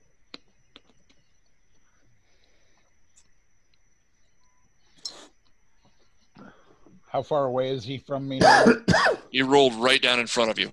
He's um, he's within melee range. oh, goody. Uh, Voss, Rolthor, you are still wrapped up with him because he, he grabbed above to grab him. He grabbed above the chains where you were wrapped up and yanked the guy down.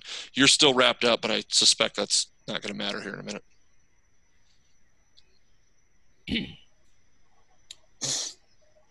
So I'm going to do my best to get out of the chains. Okay, well, hang on. Bright Axe still has a bonus So action. Okay. No, I raged. I don't have a bonus. Oh, Oh, you're- uh, my bad. dex save. Dex save. Oh, yeah. Okay. See if he gets lightninged. Uh, he does get lightning. He rolled a three, game of five. Okay.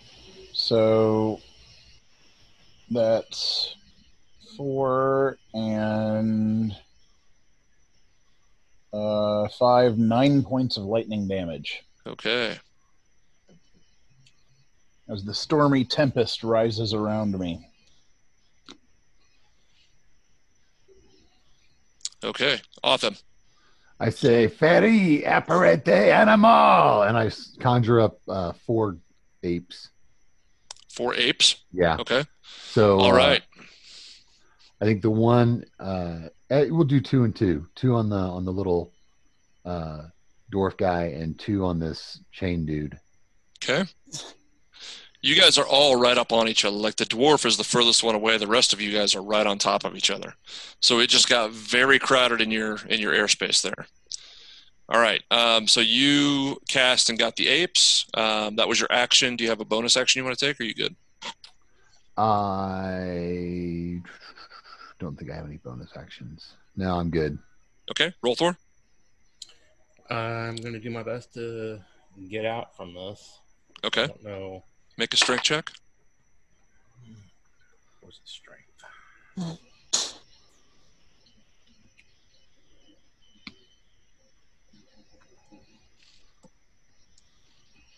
Do you want an initiative for the apes? I was just going to run them on yours. Uh, 12. 12. Okay. You do not break free. You also take two points of slashing damage. So that was your reaction to try and break free. Do you have a bonus action or a. Um, No, I don't really have a bonus action that's going to help me. okay. All right. So um, Croker and uh, you other two, Meep and Kronthud, you guys are approaching the area. You're still a decent clip away but you see the lightning from Bright Axe's little shock on that guy. It's it's a, I mean it's a bright pop of light. And you realize something's probably going on. Um, I'm assuming you guys are going to start moving pretty quickly toward him. Sure. Okay. Yes. All right. Yes. Um, let's go why don't find you- them. Why don't you guys roll initiative?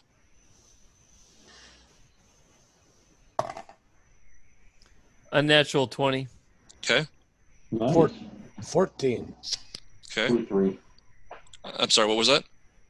Two, three. 23. 23. 20, okay. M- 20, Meep, 20. Meep, what was your when your natural 20? What was that with your uh, Dex modifier, or your initiative modifier rather? My initial, it was uh 16 plus 4. It was an unnatural 20. Oh, unna- Unnatural. I'm sorry, unnatural. Yeah, I that's thought you said natural. No, My that's bad. right. Okay. No biggie. So it's Croker, Meep, and Kronthud. Okay. And who just went? Rolthor just went? Yep. All right. So at this point, the Chain Devil um, is going to. Love you too. Good night. Um, he is going to sprout chains off of his chest. Um, they come up and they are just all these razor barbs are on them.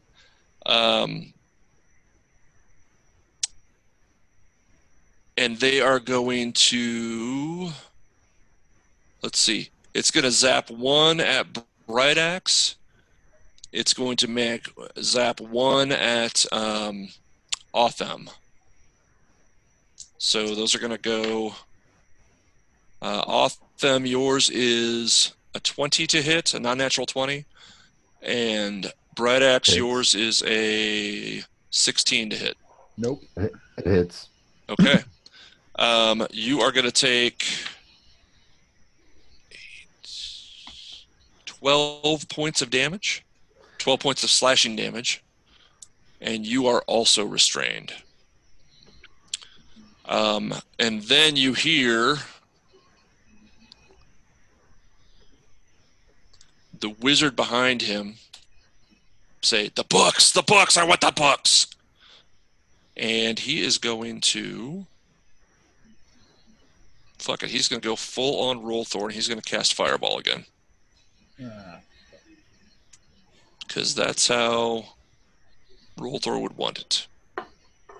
Actually, Rolthor probably does want it that way. Um, so you guys go ahead and make your Dex saves.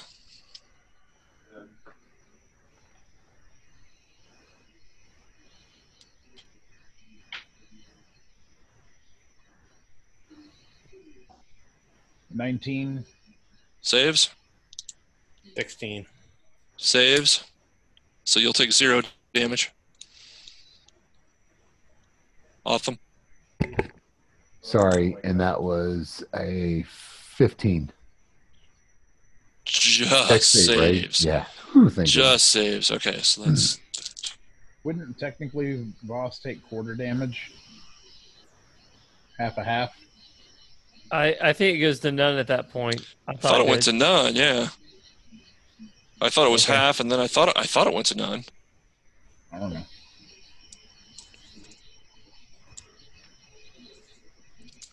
Okay, so it was 34 total points of damage. Um, so you guys are going to take. You're going to each take 16 points, um, except for Voss. I'm down.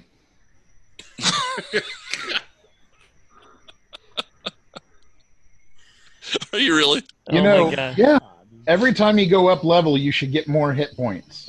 yeah, I, I understand that, and it should be more than like three. But When you start Yeah. when you start level at level one with only two hit points. What's it, When what's your your what's when your constitution is negative, you actually lose hit points every Yeah, time you go up a level.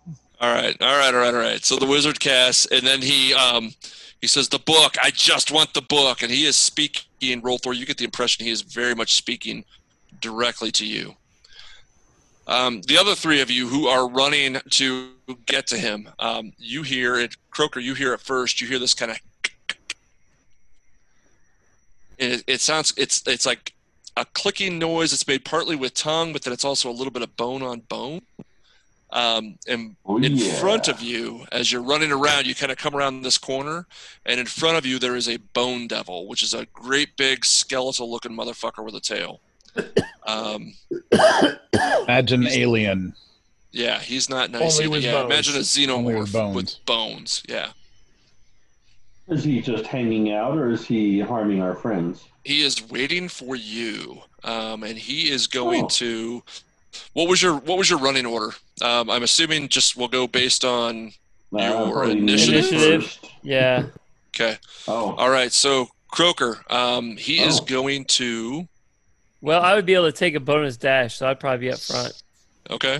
Yeah. Well, if that's you coming around, you come around the corner and you see this thing, and it immediately is going to lash out with you, at you. It's going to make two claw strikes and a strike with its stinger. And I'm So gonna piss my pants on the claw strikes, yeah. Uh, the claw strikes are a 13 and a 15, so those are probably both misses, yeah. Yeah, they're both misses Okay. amazingly. So you come around the corner, and this thing, you just out of the corner of your eye, you almost do a Neo, and you just kind of fall backward and skid as the first claw strike goes over you. The second claw strike goes over you, and then he turns, kind of half turns, and his tail goes up. And as you're on the ground, you're not prone. I'm not going to call you prone, but um, he strikes down with the stinger, and that is going to hit. That's going to be a 21 to hit with the stinger. oh, jeez. Um, I just want to say I leave a streak of brown behind me as I slide on my back. okay, fair enough. Holy crap! What's that from? Um, No, I'm just kidding.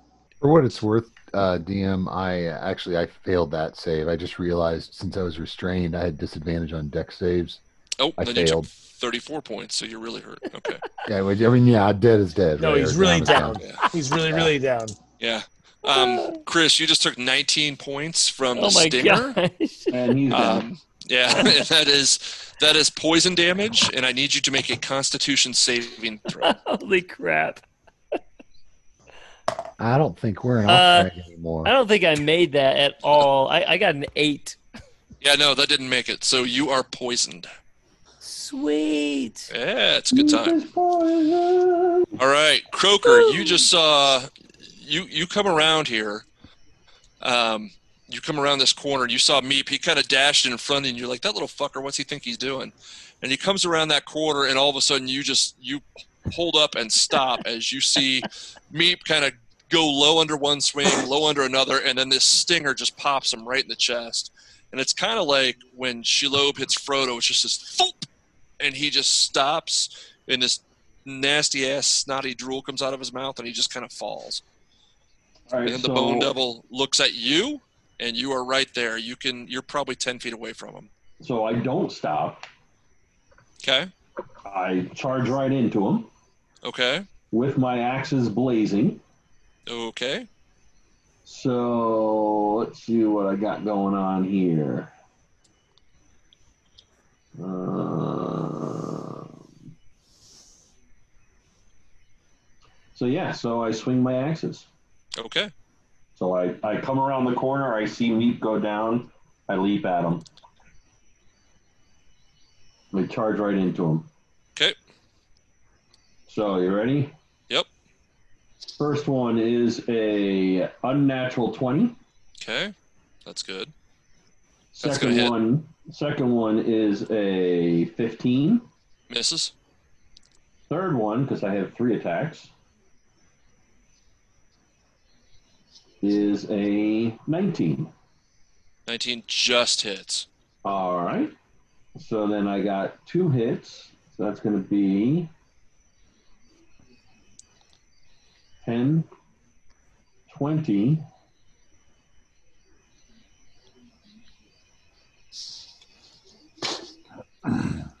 Thirty-four, thirty-nine points of damage because I'm charging, Wow. and that adds plus five.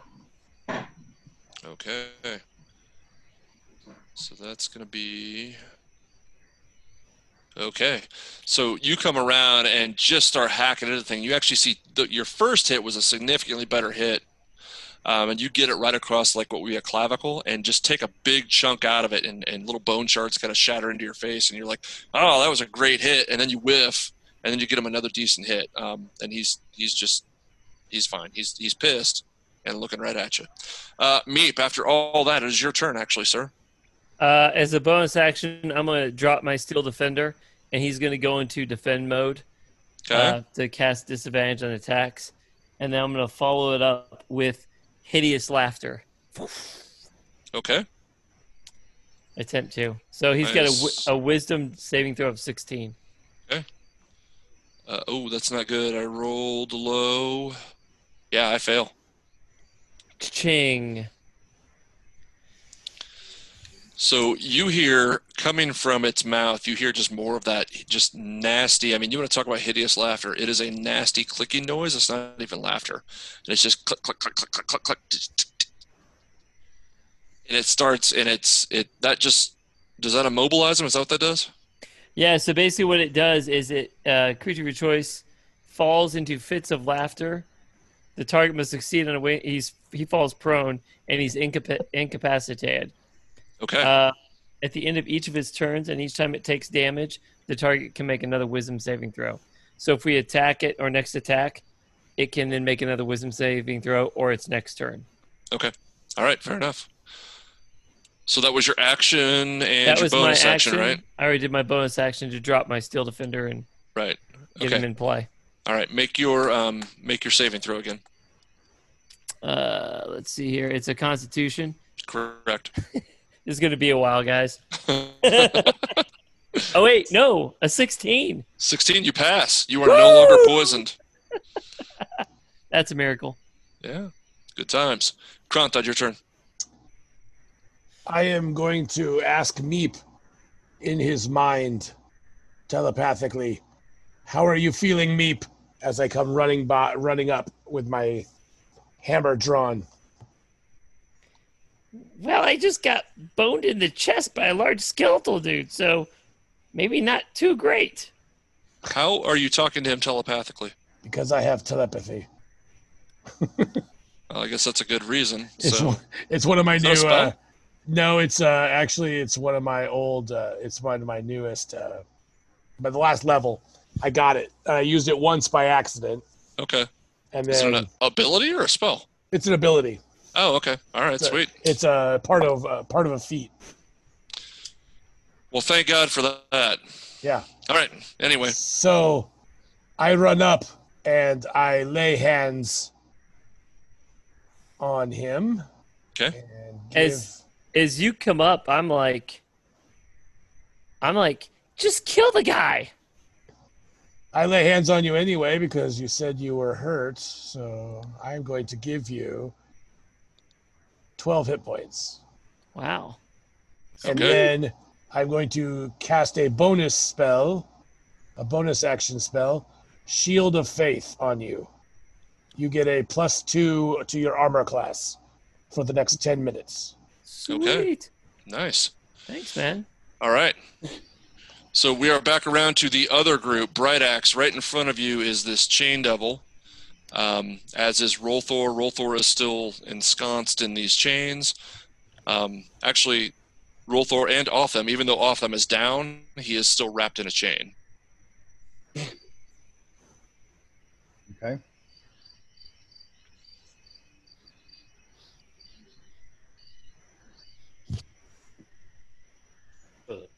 So who's up? Yeah. Bright Axe. I'm sorry, I thought I Oh. said Bright Axe. Yeah, Bright Axe. I thought I, I was confused. Okay. Okay. Um, I've got him pulled down and he's toe to toe, right? Yeah, I mean, basically, yeah. Okay. So bonus action, I'm going to um, brandish my axe a little bit and give one of those. You know how the like the the All Blacks do the haka before their their thing. Okay. Obviously, that takes too long, but a couple steps and a few chest slaps, and I'm going to call out "Ohofi!" and start swinging with the axe. That's going to give my uh, it's the the bellow of the or the Minotaur's bellow off of the axe. That's going to give my two buddies next to me advantage on their next attacks. Anybody within Okay. 15 feet, Okay. uh, or uh, allies within 15 feet. So that'll probably help the two apes that are right there too. Yep. And uh, then I'm going to start swinging an axe. okay. So first swing on the chain devil will be come on D and D Beyond. You can do it. First swing is going to be a 21 to hit Hits. with a uh, sucky nine damage.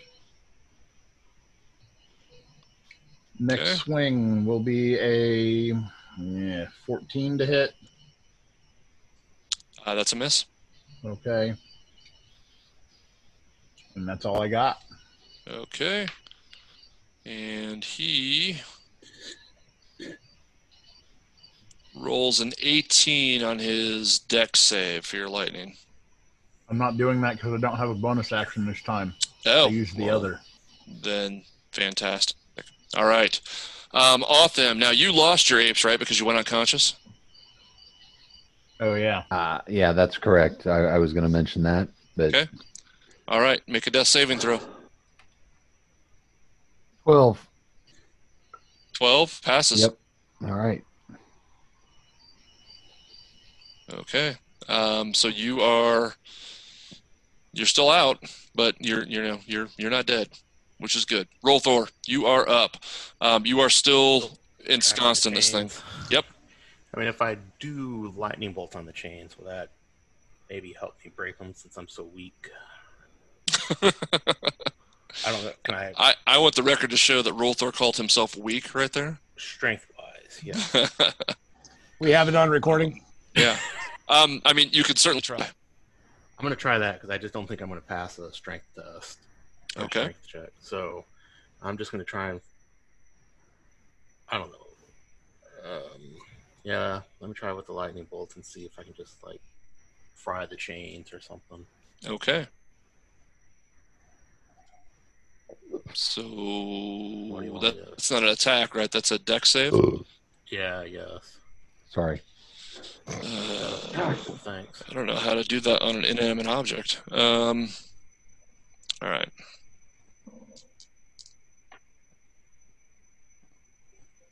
I mean, wouldn't it technically kind of be like he's lightning bolting the the guy? Yeah, well, it has an AC and it has a number of hit points, but I think for what we're trying to do here, I think that makes more sense thematically. So, what we're going to say is you hit these things with lightning, um, and they light up, but it doesn't really do anything to the chains themselves. But you do score a hit, and he failed his Dex saving throw. You do score a hit on the chain devil. So, it doesn't have the effect you wanted it to. Uh, but you do do damage on him, so go ahead and roll your damage.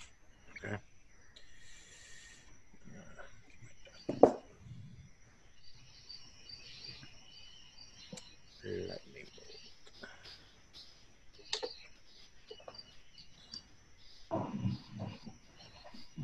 A 31. 31 points, okay. All right, so you let fly with the lightning, and it really, you can see like his flesh lights up and chars a little bit. Um, he just, oh, he really takes a bad hit on that one. He is not feeling good. Um, it is his turn, unless you have anything else you're going to do. No, I don't have any real bonus actions. Um, he is going to turn. He's going to let go of Otham, who's just laying there like a lump anyway. Um, and he's going to take both of his attacks this time. Ah, no, he's going to take one each. He's going to take one at Rolthor. That's going to be my black die. And he's going to take one at Bright Axe. Uh, Rolthor is a 15. Bright Axe, he duffed it on you. He it got caught up in Otham's armor somehow, and it didn't didn't even come your way. Uh, does 15 hit you, Rolthor? It does. It does. Okay, so that's going to be 11 points of slashing damage, um, and you are still grappled. All right. Then the dwarf. Let's see.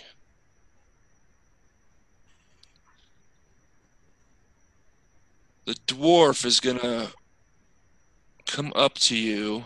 How close does he have to be for that? 30 feet. Yeah. He's going to use his full movement. He's going to get up to you. Roll Thor. You being Rolthor. And he's going to put some magic whammy on you. Um, I need you to make a wisdom saving throw, please.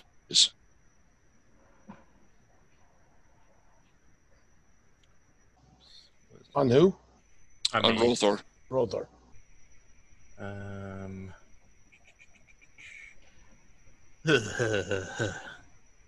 Five.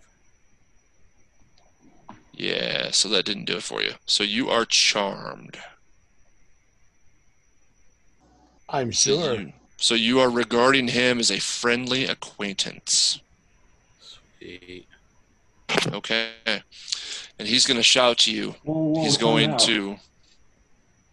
To. Hmm. Uh, so if he is a friend, then he should immediately launch fireball at him because that's what he usually does to all of his friends here. Yeah, one would think. One Truth, would think. truth. Oh, true. I have the charge to prove it. Yeah. Um, Babies.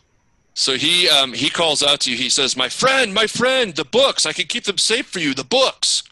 And you realize, well, make an intelligence check for him.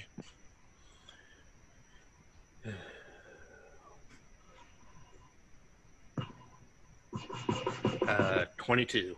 22 you realize immediately oh yeah this is that other wizard the one that got taken away by the dwarves from from where we fought the big garistro demon guy and he thinks i have his spell books. Now i believe actually Croker has them but the assumption that he's making the assumption that you have them. Mm. so that's that's it. What are you how are you going to respond to him I I don't have these books. I would I would be more than happy to give them to you, but I don't have what you're looking for. Okay. All right. Um, we are back to the other group now. This Bone Devil, he got a little pissed off here.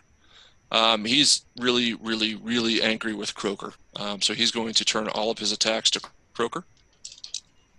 So the two claws, the claw attacks are a 24, which hits, a Apparently, 14. I don't think that hits, right? that does not hit. And then his stinger attack is a 19. That hit too. Okay, so the claw attack, the first attack hits you. Uh, whoops, that's 1d8. First attack hits you for eight points of slashing damage. And then the sting.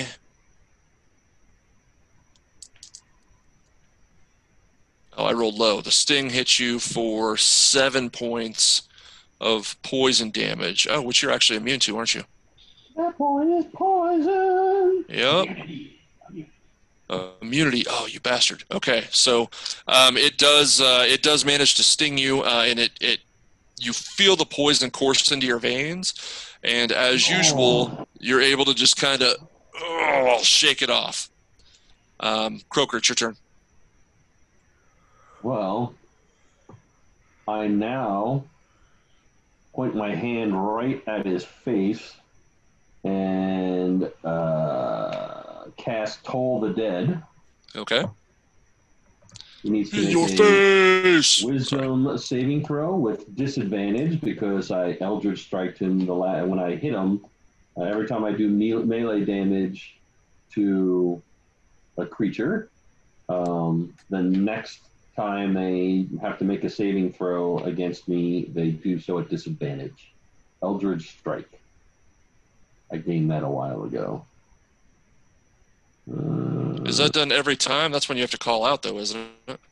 No, when you hit a creature with a weapon attack, it has disadvantage on the next saving throw it makes against a spell you cast before the end of your next turn. Okay. It's just an automatic thing because Oh, yeah. Hey, believe- Chappie. Uh, I'm failed that. sorry to mention this, but was that bone guy? Did he make his save, wisdom save, to get out of hideous laughter? Oh, he did not. Oh, well, I didn't make it. Um, Yeah, that's right. I it's let's just keep going like he did. I said something, but I was muted and I didn't pay attention. Gotcha. about- He rolled a 17 on his on his save for that. Yeah, That's he's with good. For which one? Well, For the hidden no, no, no. laughter or for me? He he he failed against Croker. He won against Hideous Laughter. Okay. All right. So if he failed against me, he takes um, nine points of damage from that. Well, that sucked. Okay. And then, using my war magic, I am able to, since I cast a cantrip, I can also attack with my axe. Okay. And that is a 17 to hit. That's going to be a miss. So you haul off with your axe and you hit him, and it just it hits it hits fun in your blade. And your blade, instead of striking true, it kind of hits and skitters to the side. Um, and you just kind of push him with the flat of it a little bit. It didn't do any damage. All right. All right, Meep.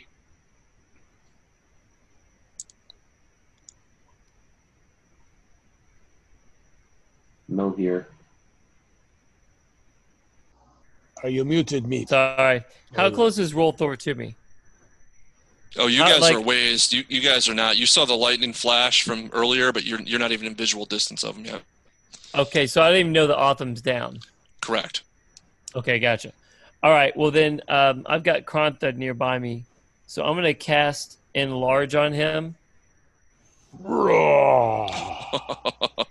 okay, I'm a normal sized human. that's right. So hey, look at me. I'm five foot nine. That's that's like double my size. Come on. you now have advantage on um, all of your strength saving throws and and anything you do with strength, and you get an extra D4 damage. Okay. We're Sweet. trying it. okay, so that was your cast. Do you want to take a bonus action? Uh, yeah, I think I'm gonna. Sorry, let me see here. Uh, no, I don't have a bonus action worth using. So, actually, yeah, yeah, no, I'm done. I'm done. Okay. I'll. Um, yeah, I don't know what's going on with the other guys, so I'm just gonna try to get in a position to hide. It's my bonus Okay. action. All right, grunt that. I'm really good at that. I have enlarged and I am going to pull out my hammer and smash this bone de- devil. Okay, the hammer feels weird in your hands because it's it's now It's the wrong smaller. size for you. Yes. You're No, it- like, it wait, gro- what? Well, It grows with them. It grows. oh, with it grows with Yeah. all Well, my that makes me that makes me sad, and for flavor, I'm going to say it doesn't, but it's still going to do the same damage. Just because I like the idea of you getting it really big and your hammer doesn't. well, and that makes sense actually. That I would uh, do, do I enlarge how much just to next level? So I'm like large I now think you go of the medium? next size up. Yeah. You go the next Okay. size up. Okay, so I'm about six feet, and my hammer will, will because it's a godly weapon, sure. But I'm just gonna use it one handed anyway, so that's fine. so I pull out my shield and I pull out my hammer and I slam this thing on its head. So let's, okay. It just looks like he's using a ball peen instead. right, exactly. Right, oh, I got a natural twenty. Nice. Good job. It's actually on these little dice. It's a big B for beyond. Nice. Yeah. Uh, okay, so natural twenty. Uh, Don't forget your D4. correct. So Roll Oh, it actually calculated the crit for me. Nice. Okay, and a D4.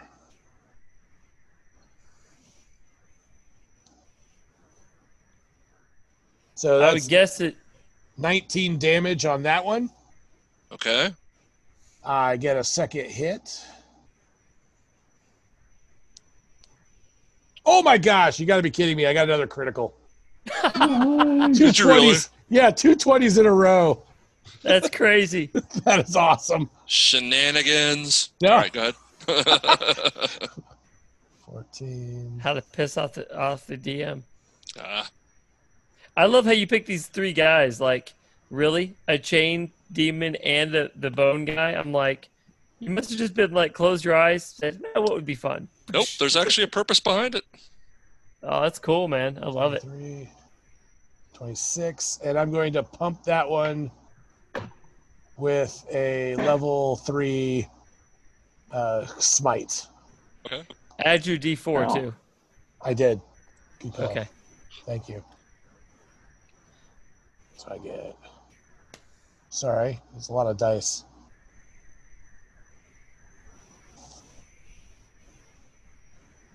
Uh, extra 18, so that's 30.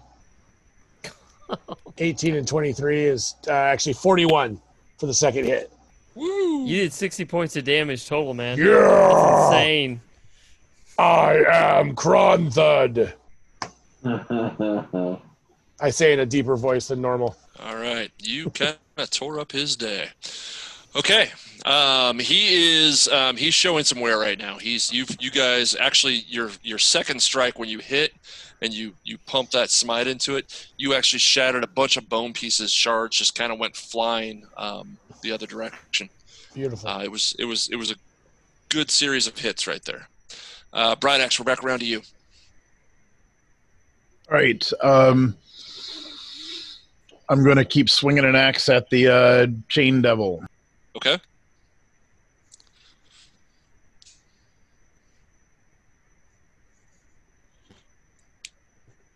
First one's a 24 to hit. Hits. with 15 damage.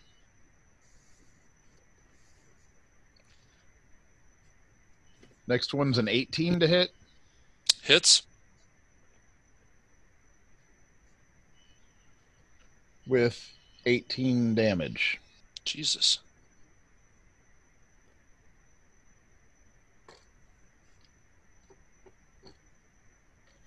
Okay. Um, this thing's looking really rough right now. Otham, make your saving throw. 12. Save. Nice job. All right, Rolthor, you are currently charmed, and the wizard guy is a very good friend of yours at this point. Um, and you know he's calling out for the books. Do you want to tell him anything about him? No. Do I get to make any type of saving sh- saving throw against the being charmed? Look. I honestly don't remember. Let me look.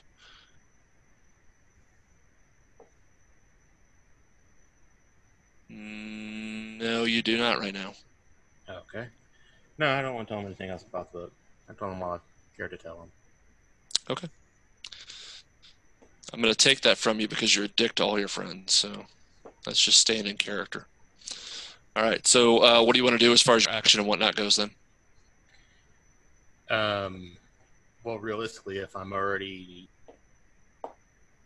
he's my friend, I'm probably not going to try and get out of the chains, right? Since he put me in the chains. The wizard is your friend. The chain devil is not. Oh, well, in that case, I will try once again to get out of the chains. Okay. Go ahead and make a strength uh, strength check.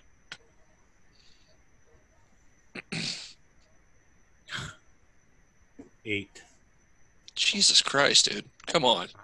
I know I, I'm not rolling good, and I have strength is my weakest thing. I have All no- right. nothing to do. All right. Um, so yeah, that And doesn't do anything for you. strength is your dump stat. That's right. Yeah. So okay, uh, do you have a bonus action you'd like to take? Oh. I do not. Okay. All right. Um, oh gosh. The chain devil.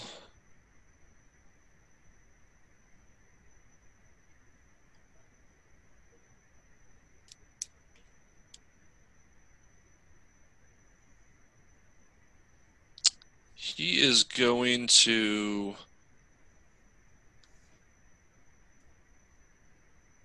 He's going to take a quick look at Bright Axe. And Bright Axe, I need you to make a wisdom saving throw, please. He just looks you right in your eyes.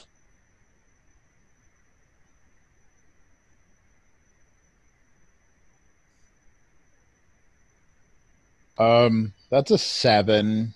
A seven. Okay. Um, Oh, you see, yeah.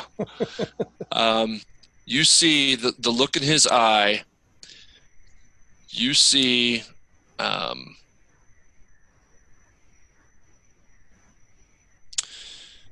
you are going to see unicorns? the no the the face of your very first captain, uh, who died at sea. You witnessed his death at sea.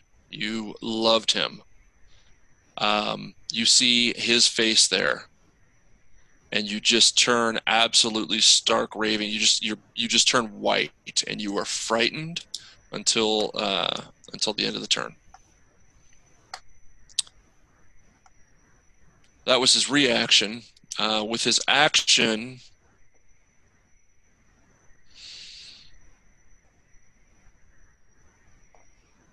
he's going to drop his chains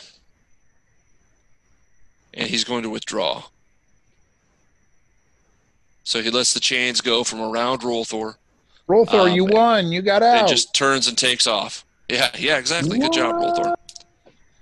And the wizard, where are we in the? The wizard looks at you, Rolthor, and he goes, "Just tell me, please. I've got to know. Just where where are my books? Just tell me." I'm not going to tell him anything. I don't know. I mean, I know, but I don't know where they are. I'm not going to share that information with anybody. But he's your close friend. He's as close a friend as any of these guys here. And I still want to tell them either. It's absolutely true. absolutely. He is not I know. lying to you. I'm pushing, but he's absolutely within character. Wouldn't tell us All right. shit. Fair enough. All right. Okay, so um, he then turns and takes off with the chain devil. Um. All right. Next up, other group. The Bone Devil.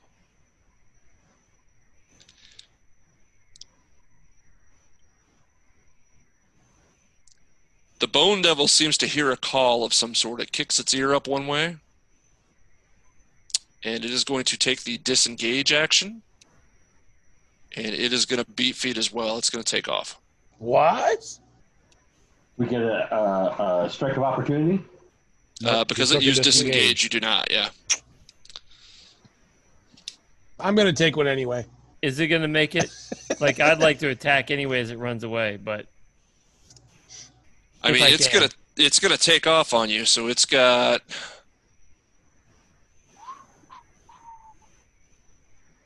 And if I recall, those bastards can fly. oh, yeah, he's pretty quick. Yeah. We are yeah, in he a actually tunnel, he so we can't does. fly high. Well, Well, you're in a you're in a, a fairly large cavern. He can't fly high, but he does take off on you. Um, I mean, you can make a ranged attack on him if you want. Hell yeah. yeah. What the heck? All right, so Croker, you're next. Uh, so I uh, do firebolt. Okay. Yes. Pew pew pew pew. Twenty throw hit. Nice. Ooh, and that's going to be seven points of damage.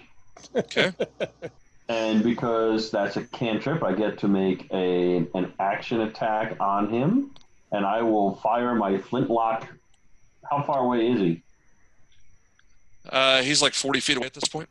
Oh yeah, I fire my right my flintlock pistol. Pow! Okay. All right. Uh, that was a fourteen.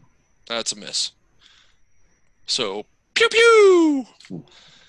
And uh, I mean, you did score a hit, um, and he kept on going. Meep, did you say you wanted to take a ranged attack? Uh, yeah, I'm going to do a firebolt and then my pistol too. So Okay. for my first attack, Do you have fire- war magic? How do you get to do a firebolt and a pistol Oh. attack? never mind, I don't. I thought that was somehow. Uh, Yeah. no, I don't that's, know. that's me. Yep. Okay. Gotcha. Uh, that would be uh, a 17. Seventeen misses. So you go fling. All right, Giant and Kronthud grabs him by the ankle. Yeah, too late. Giant Kronthud, did you want to make a ranged attack? Do it. I, I will attempt to do a ranged attack. Throw your Okay. hammer. How far away did he get? He's forty feet away from you right now. 40. Yeah, he's not that far. You might get another attack on him if he's only moving 40 feet a turn. Well, I'm going to go for guiding bolt. Okay. I rolled a 19 to hit. Just hits. Ooh. For ah, well, middle damage. 11 points. Okay.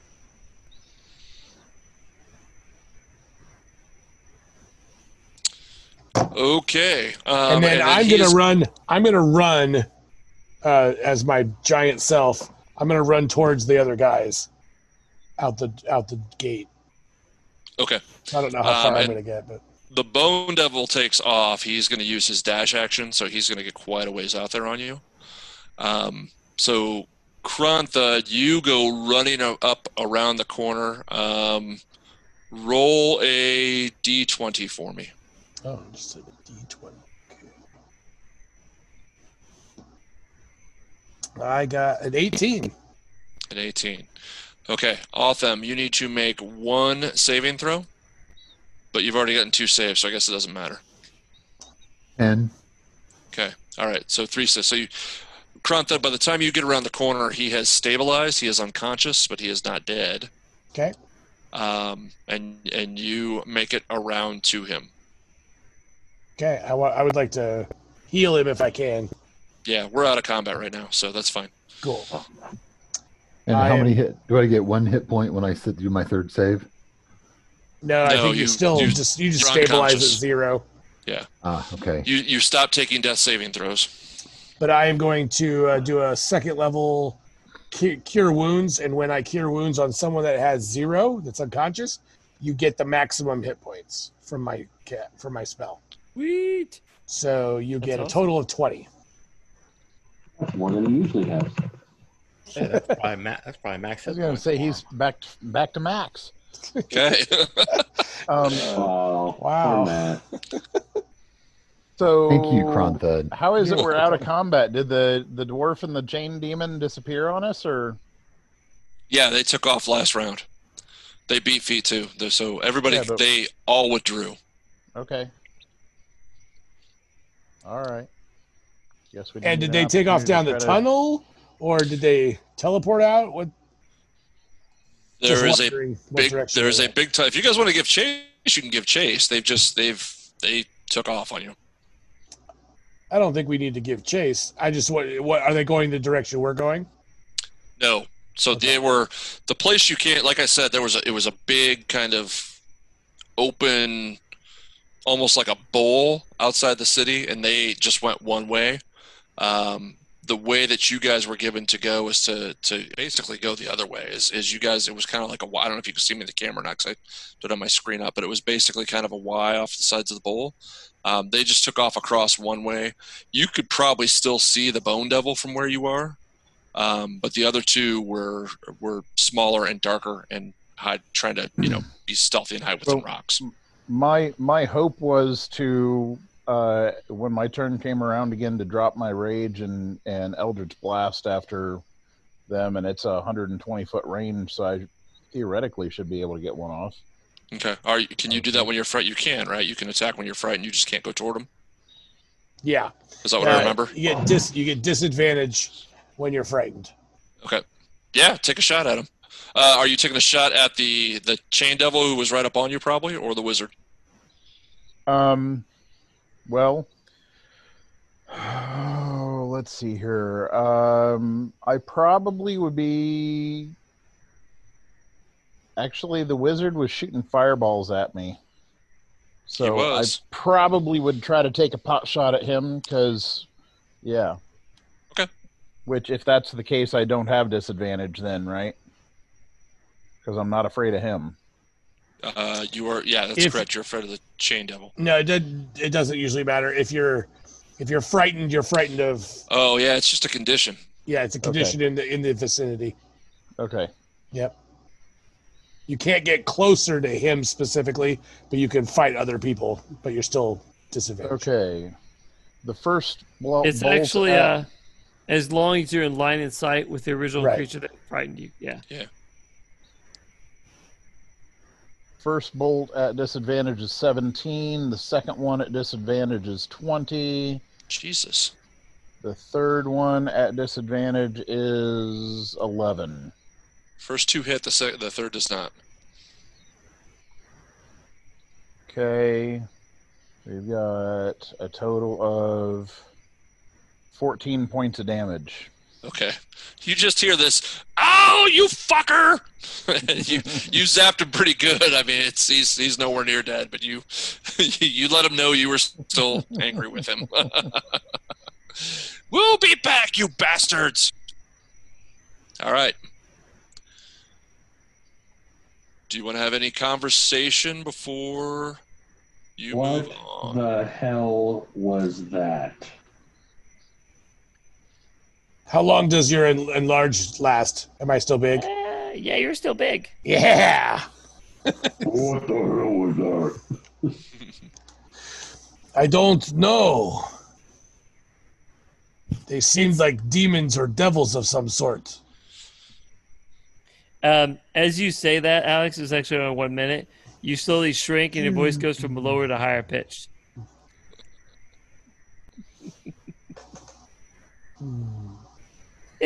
Well, can we not stand around here wait for more of that to befall us? Because that that was zero fun. Yeah, you wait. You look really bad. What happened? Uh, all I know is I I cast my animals. I got my my apes out, and next thing I know, uh, I got Kronthud waking me up. We gotta we gotta get you some more protection, buddy.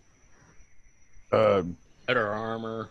it, it, it currently it smells like burnt animal hair right here too, because I'm a little singed. He's a little well, he's a lot singed.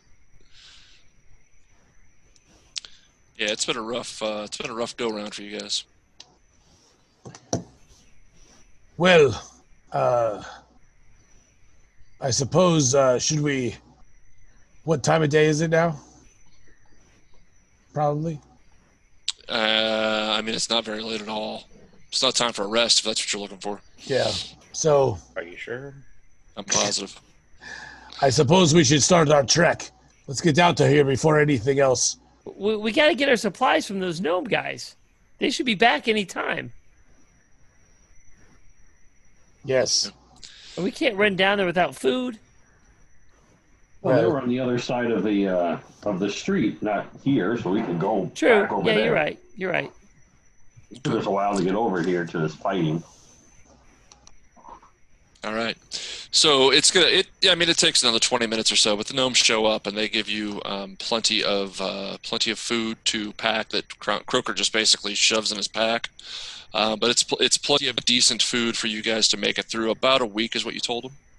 Um, so add that to whatever you guys had, um, and then you. I think you were going to spend. What did you say? 20 gold.